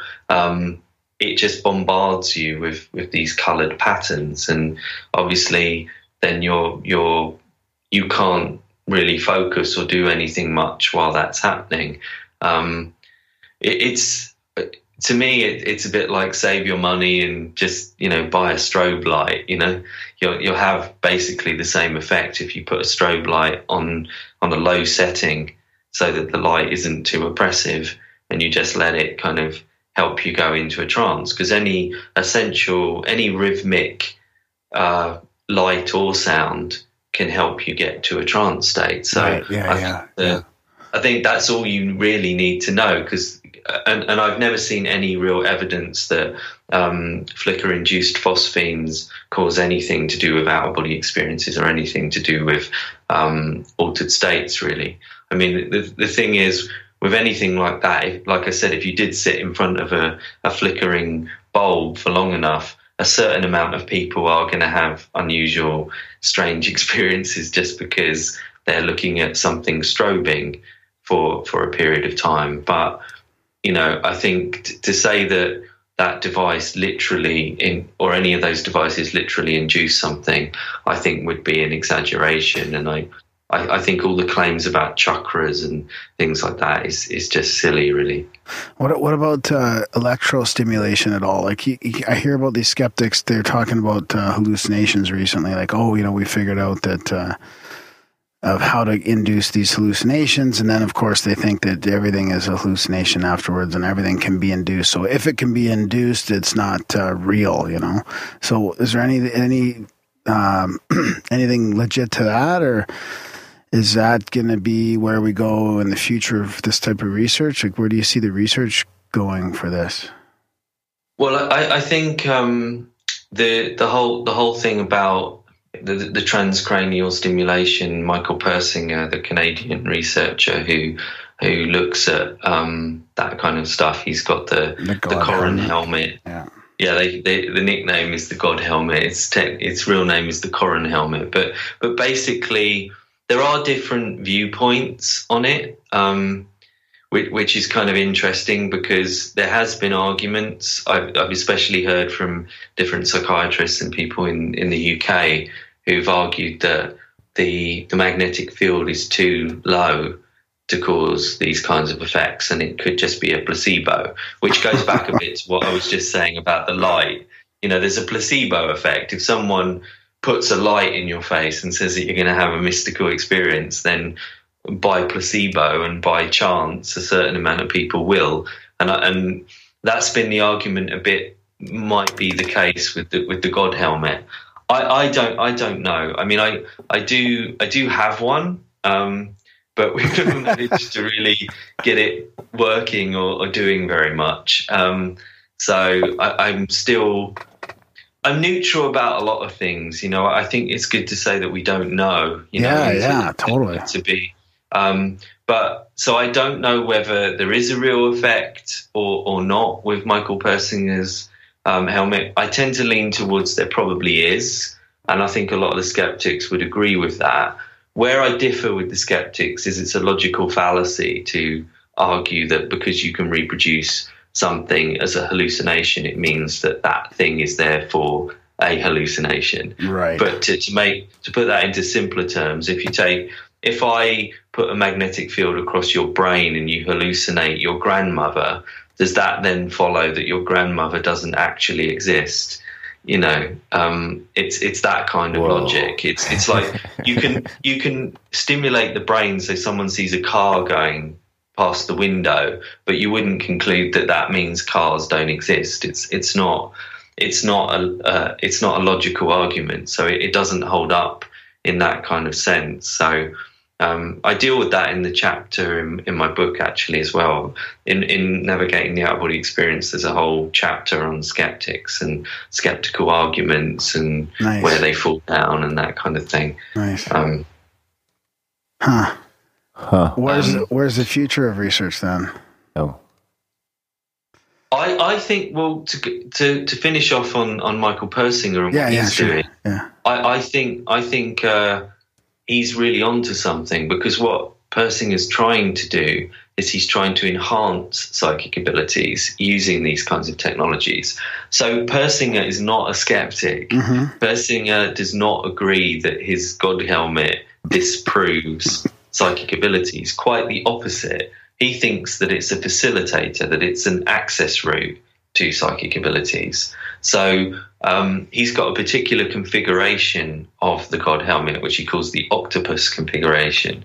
Um, and in that configuration, we, what I mean by configuration is basically that the the solenoids, the the electro the um, magnetic um, yeah, the ele- mag- electromagnetic uh, pulses are positioned at different places over the brain to the standard configuration. So, in the standard configuration, the idea is just to cause some kind of hallucination. In the uh, in the octopus configuration, the idea is to enhance the psychic ability and also to um, create a kind of rapport in a psychic sense with another person by the two people having the same magnetic patterns over their brains. So, if they have the same magnetic pattern, the idea is hopefully they will experience the same thing, i.e., telepathy. Mm-hmm. Um, and he's got good results with that, and he's demonstrated that you can, to some degree, enhance the the uh, abilities of uh, of an average person, because most scientific research into these kinds of subjects gets done with undergraduate students who are basically just there and they volunteer and so they're of a particular demographic usually um, and that demographic is not particularly psychic naturally usually um, so using these kinds of methods he's shown an increase in their ability Yeah, it's interesting. And uh, uh, what about other other types? Like, have you thought of any new research avenues, or what? What are you guys working on these days to to help the case? Well, I'm trying to move forward with with the immersive technology. I want to take that to the next uh, stage. So, As in VR? Uh, well, kind of all of it combined. Um, Right, right. There's no there's no reason really to separate it all out, is there? We don't need to put we don't need to kind of put all the eggs in one basket, as it were. Mhm. I think the thing is, in order to really enhance the possibilities with out of body experiences and with inducing them with someone who maybe hasn't got that natural ability, is to use something that will affect the body, use something that will affect uh, the, the brain state, use something that will um, impact their visual field, like, you know, uh, it could be something just suggestive of an out of body experience. So it will have like a hypnotic effect. You know, like for example, aerial footage of clouds or something like that. Yeah. Um, that in itself can trigger a sort of unconscious response that you want to have that experience, or you, or you, or you, or it gives the message that your intention is to have that experience. So things like that can have a big effect, especially if they're combined with multiple other things. My approach is to use small incremental improvements by the position of the body, the type of sound, the type of color, the type of you know atmosphere, humidity, for example, seems to have a positive effect as well. Things like this, when you bring all of this together, you've got say five percent increase there, five percent there, five percent, and before you know it, you've got sort of a, a, large, um, important, statistically significant increase in the amount of out body experiences someone's having. So I want to create the sort of ultimate system for giving people the best possible opportunity to have the experiences. That's what I've basically been working on since I was a teenager, really, because that's when I really started teaching people. Because already when I was in my teens, people were asking me, How do you do these things? How is it possible? And I, I started sharing things and then started working with the technology, then started developing my own ways, which I, I teach one on one as well, sort of coaching methods, and then courses. I've also got the Navigator course, which is a, a course that people can do that's over five weeks or eight weeks. Actually, the eight week one has Anthony Peake um, talking more about the theory. So we balance it with theory and practice. Um, so things like that. So I'm just trying to create the the most effective avenues for people, and and at the same time really put myself out there and be willing to do the science and take part in the experiments and you know that kind of thing. Because unfortunately, there doesn't seem to be many people who have these kinds of experiences who are willing to get into a lab and do uh, psi experiments. Yeah. Well, yeah. I mean, and you're kind of putting yourself out there as well, right? For you know, for a conflict and ridicule and everything. So. So what about what about can you describe to people like just I think what's sort of missing here is is um not missing but what I'd like to know too is is more of like the feeling of like what does it feel like to leave your body and like what is some of the the things you've seen or just some more about your personal experience and trying to give somebody a picture of what it, what it's like like I don't know if emotionally physically like what's so funny Darren Because it's you. It's not somebody. It's you. you want to know what it's like. I do want to know yeah Um, well, I I think I think what I I remember what I said. I said to a friend of mine years ago that um, if there was anything in my life, if I had to give up everything except one thing in my life, it would the thing that I would keep would be the out of body experiences because I think in many cases they've been the most mind expanding, the most profoundly beautiful, the most um, transformative in terms of my opinions about life and death. Um, I had a very powerful shared death experience, for example. So, people who are interested in afterlife experiences and things like that, um, this was very powerful because it also had some verification to it. So, in this experience, I came out of body. I found, and, and the process of going out of body sometimes is very much like lifting out, and you you feel like you are a form, and you feel like this sense of total release as you're kind of, you know, as it's almost like you're shedding the body rather than floating out of it. It's almost like suddenly you just feel more energized, more alive, you know, more invigorated. You just feel really, really powerful and amazing. And um, and then in this this particular experience, I, I found myself. I seemed to kind of phase from one point to another, and I found myself in this um, misty, sort of cloudy type environment, um, and around 150, 200 meters from me. Um, it's very hard to put an estimate because it's you know there was nothing, no distinctive features. It was all just cloud and mist. But there was about 140 people all gathered in a group, looking confused, Um, some of them were there was kind of like flashes of memories. It was like I was seeing.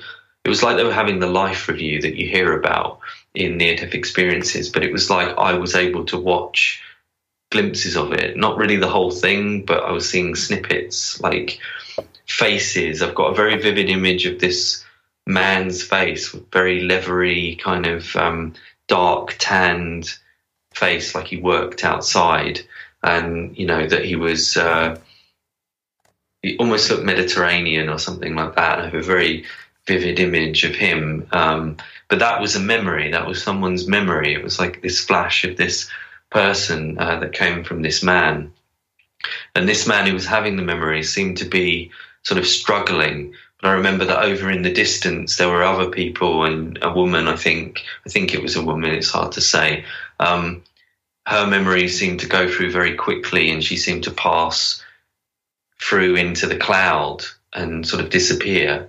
So it seemed like there were different levels and different stages of this process that these people were going through. Wow. And it seemed very much like the descriptions you hear in near death experiences. Yeah. And I couldn't get any closer. I was like at a distance, but I was fascinated by what was going on. And I really wanted to get sort of closer to them. But then at the same time, I had this feeling that maybe that wasn't the right thing to do because, mm-hmm. you know, these people were having this very personal, important experience. You don't want to And ruin I- them. You don't want to get them stuck in limbo or something like that. You should jump out and Sure, scare yeah. him. Ah!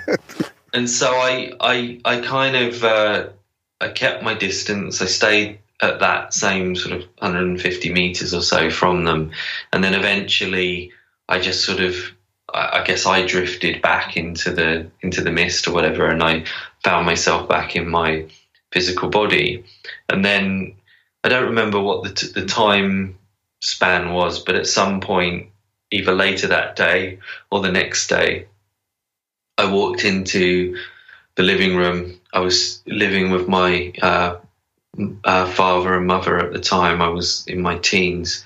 Um, and I saw uh, on the television that there'd been this crash in uh, in in Norway, actually on an island called uh, Svalbard. I'm not sure how you pronounce it, so sorry to any Norwegians watching. Um, but listening, sorry. Um, but yeah, basically, it, it was on this island where the seed bank is, if you've heard of that, Yeah, where they have yeah. all the seeds from all over the world. So it was on this island, um, and basically everyone had been killed, and there was 141 people on the on the plane, um, and it, it seemed to match completely with what I'd experienced in that in that OBE. It was like I'd shared their transition, the Wow. first stage of the of the afterlife, if you like. And I later discovered that Raymond Moody has written about this. Um, Raymond Moody, who wrote the famous Life After Life classic book on near death experiences, he's also written about shared death experiences. And millions of people share the death experience of their relatives or they or strangers. They see them drift off into you know, portals and all kinds of things. So it seems that it's actually a, an experience that people do have, and I'm sure some of the listeners will have had things like that as well. But um, yeah, so that was an experience that was deeply profound just for what took place for me personally and the emotion that I experienced, but also because it, I could verify it to some degree. It seemed to have some objective relationship to our reality at the same time. Yeah. Did you ever think about looking up the leathery faced guy that uh, that you saw on the manifest or anything? Like, would you recognize him? Well, I'm not. I'm not. I'm not sure how I how I would be able to find him because, like I say, that was that was one of the memories. oh, that was a way. Yeah, that was a ways ago too. It, it, it wasn't. It wasn't actually one of the people who died. So um, I, I'm not sure Oh, how I right. could Yeah, track yeah, that down. Yeah, that's interesting. Wow. Well, thanks for sharing that. Yeah, that's crazy. Okay. I wonder. So it's almost like you got to visit like purgatory, or you were like honed into. I wonder. Do you think that that's like only a certain vibration of people? Then, like the group of people you were able to observe in that cloudy place. Do you think like there's other versions of that, and everyone's kind of you know? You know, maybe there's Well, only so many different OBE stations you can go to.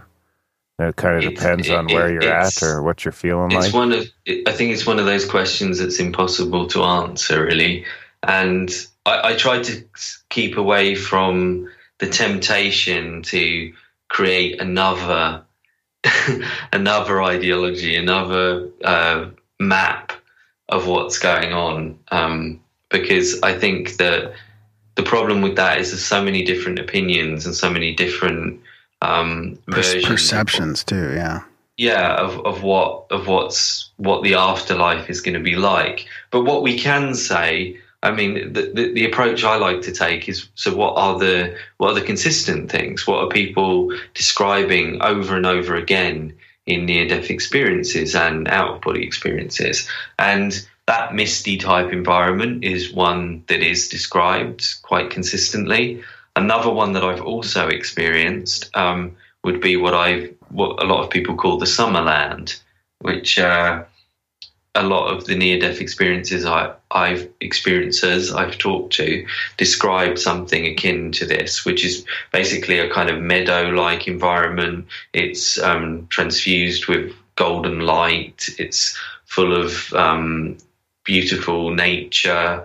You know that kind of environment goes right back to people like Emanuel Swedenborg in in the 1600s.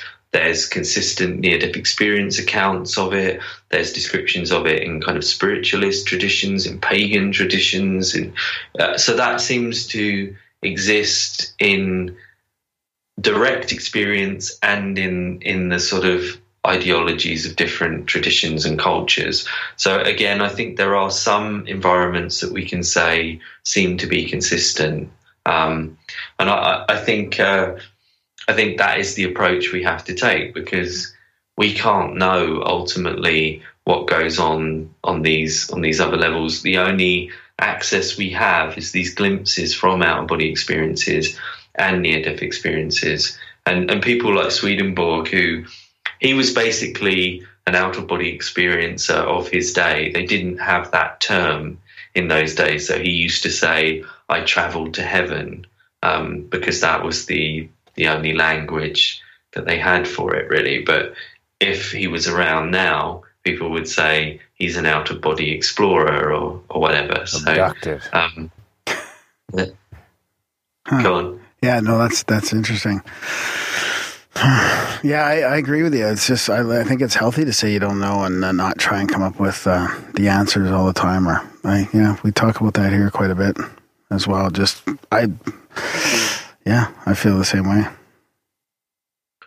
Yeah, I, I think I think the thing is is is to look at it like like you're you're experiencing it for the first time. I like to think about the Shoshin idea from the Buddhist idea of you you you have a beginner's mind. You take everything uh, on on you know on on the information itself rather than on maybe your bias and your ideologies and things like that. Yeah, I guess I do a lot of work on myself to try and get beyond my biases, you know, because it's always we have this these natural biases to kind of put things into boxes or And to say labels this, it, yeah, this, labeling it, yeah. and and say, oh, but you know, I, I kind of like the Zen concept, so maybe I should, you know, maybe that's the one that's right, or the or, or maybe it's the Tibetan Buddhists, or maybe it's the Egyptians, or you know, we have a tendency that the one that we kind of like, we tend to sort of put it all into the into that category. And I did that for many years. I, I, I mean, early on,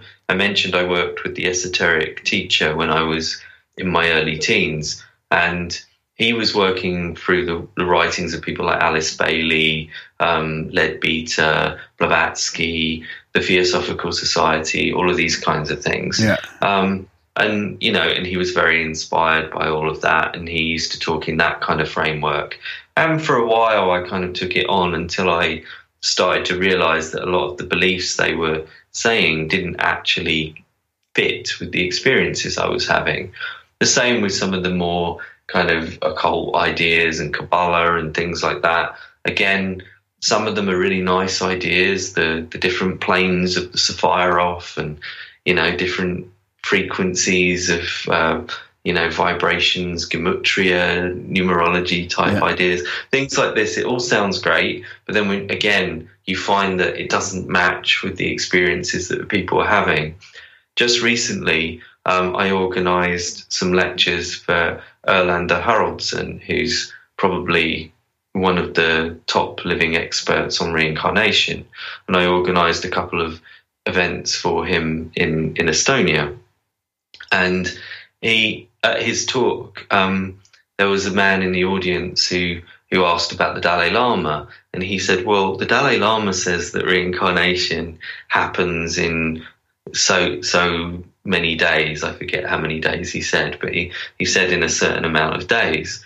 And and Erlendur said, to, said, "Yeah." Erlendur said to him, "Well, you know, that's that's nice, but in the research, that's not the case. That's not what we find. We find quite significantly longer periods, um, up to nine years um, difference between the date of the person dying and the, the reincarnation experience of the child. Wow. Um, so again, when you look at the data, and then there was another person who asked about aliens. Are there cases of uh, people who have memories on other planets? And Erlendur said in the hundreds of cases he's looked at, he's never found one. So you know, th- this is this is the thing. I mean, you, when when you actually start to kind of go down into the data and um, and be more objective and let go of your pre preconceptions and um, try to be as sort of honest as you can be with these things, you find that in actual fact, a lot of the belief systems don't hold up. Yeah. Has, has synchronicity played a part in in your life over the last couple decades at all?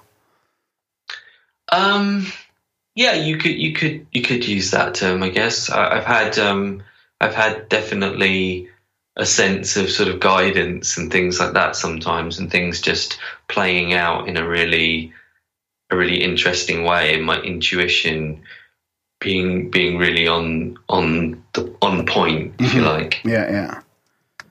Right on. So uh, yeah, I, I would I would say that for sure. And actually, within the out of body experiences, like the island I mentioned with the shared shared death experience, that island in Norway, yeah. um, I had an experience more recently, just a, a couple of years ago, where I went, I got drawn back to that island in the OBE. I didn't intend to go there, Mhm. but I was drawn back there. So it's kind of like I have these things that sort of guide me places, and it's almost like I had that with with with coming to Northern Europe because uh, Estonia, for example, I went to I went to Finland. I got drawn to go to Finland, um, and so I went there, and then got the ferry across. Estonia and Finland are only um, 50 kilometers from each other, um, and Estonia is a Finnic culture, so a lot of people don't realize that, but Estonian language is very closely related to Finnish. It's it's not Slavic or Russian or related to anything like that. It's it's it's Nordic. It has a relationship to to Finnic, the Finnic language, uh, Finnish language, and it's uh, and their culture as well is very much more. They have a singing system called Regilaul, which is which translated means rune song. So again, it relates to a more sort of Nordic culture.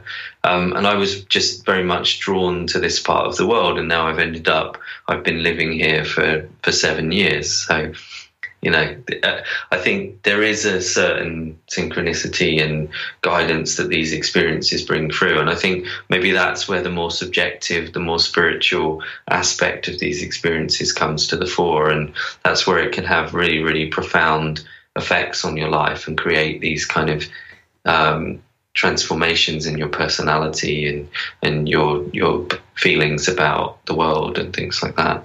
Yeah, yeah. And some people might say it's just you're you're finding your path or you're opening up. There's all different ways to describe it. Again, we try to I try to label everything, but uh, yeah, that's that's well said. Well, thanks so much for for coming on the show. Is there anything else you want to say before we let you let you go? And I'm going to link to your website and your books and your infraliminal and everything in the show notes as well.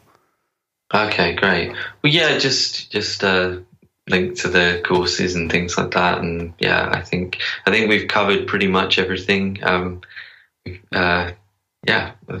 Yeah, no, thanks for coming out. Are you coming to North America at all and to do any of the lectures or anything like that?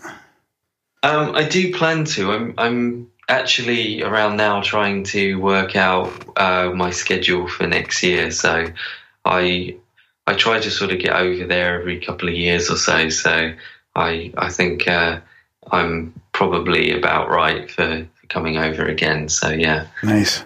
North American tour. Well, if you Yeah. pass through Calgary, you have to look us up. Yeah, well, give us a shout anyways, and we'll pu- we'll just we'll tell people where you're going and stuff like that. We'll talk about it on the show a bit. Okay, great. By then, I'll be chatting about my infraliminal experiences. So Still, but he still won't have gone out of body. I might. right on. Well, thanks a lot, Graham. Really appreciate it. Thanks for staying up late for us in uh, Estonia there. You're welcome. All and right. uh, yeah, take care. Thanks a lot for having me on. Okay, Thank take you. care. Bye-bye. Bye. And that was our chat with Graham Nicholls. Big thanks to Graham for staying up uh, basically all night for the interview. Yeah, that was uh, that was a fun one. Yeah, it's good. It's Thanks to inspiring. Anthony Peake for hooking us up, Yeah. Well, he just suggested it. and you did the work. I did the work. Okay, well, well, well done. Thanks.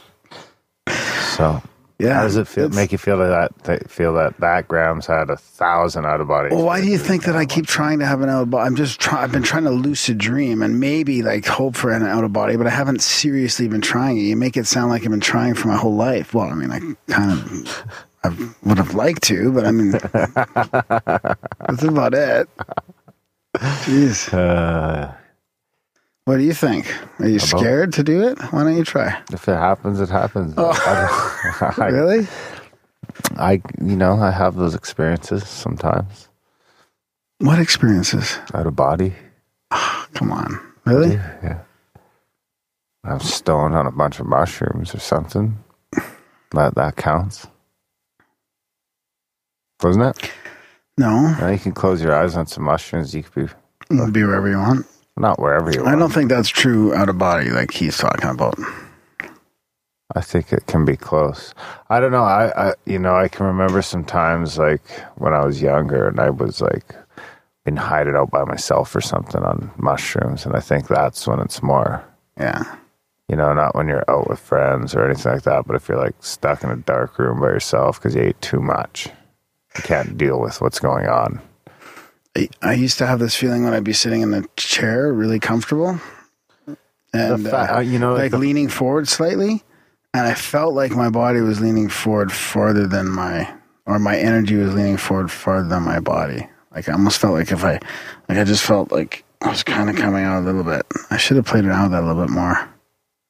Yeah, well, I'm, I mean, you always get that sense that you're just walking around in a suit. You know, I get that all the time. that I'm just Really? wearing a suit around. So, I mean, that's got to be Has that been That's on the recently since you've been doing the podcast? Or boundary of. No, you've always had that sense? when I on mushrooms, Oh, not oh, just always. oh, I'm talking. Oh, I was just talking if I always had that sense, I would think that I was losing my mind. Huh. I think Yeah. You're not supposed to always have that sense. Anyway, big thanks to Graham again for coming on the show. I like the idea of the uh, immersion, like putting yourself in, uh, in like maybe virtual reality environment where there's clouds and you're floating. Like you feel like you're floating in a virtual environment, and you've got maybe Graham's floating away from his mic. something going on with your, you know, your brain or your brain waves and sound, and ah, I like it. Maybe we should just like bring a barbecue in here, fire it up. just wait till we get super groggy. We just need James here to be like the safety guy to open What does the, the door. barbecue have to do with it? I don't get Because it. you light a barbecue in a tight space, it burns up all the oxygen. Oh, really? There you go. barbecue in the igloo. Well, how did they barbecue in igloos? They must have had a hole in the top. Yeah, you always Yeah. need a hole in the top. And you need another hole to bring oxygen back in. Which is the door, the ig- the famous igloo door. Yeah. Hmm. I don't Where, know. where was it we were talking? Oh, it's we were talking about the float tank and how you could lose, Yeah. could eat up all the oxygen out of there. Yeah, so if you put a barbecue in the flow tank, it would probably eat up all the oxygen about 10 10 minutes. Yeah. Anyway, check out grimerica.ca slash support for all the different uh, options on how you can help us stay. I almost hit the power button on that thing with my toe. I wonder what happens then. Don't even try. Um, yeah, big thanks to Graham for coming on the show. Check out grimerica.ca slash support. All the different ways you can help us uh, have these long, uninterrupted chats, value for value. Um, keep a sponsor, ad, affiliate bullshit free. Spam Graham. Uh, sign up for the newsletter. Do all that other shit in the show notes. Thanks for listening, guys. Thank We'll you. See you next week.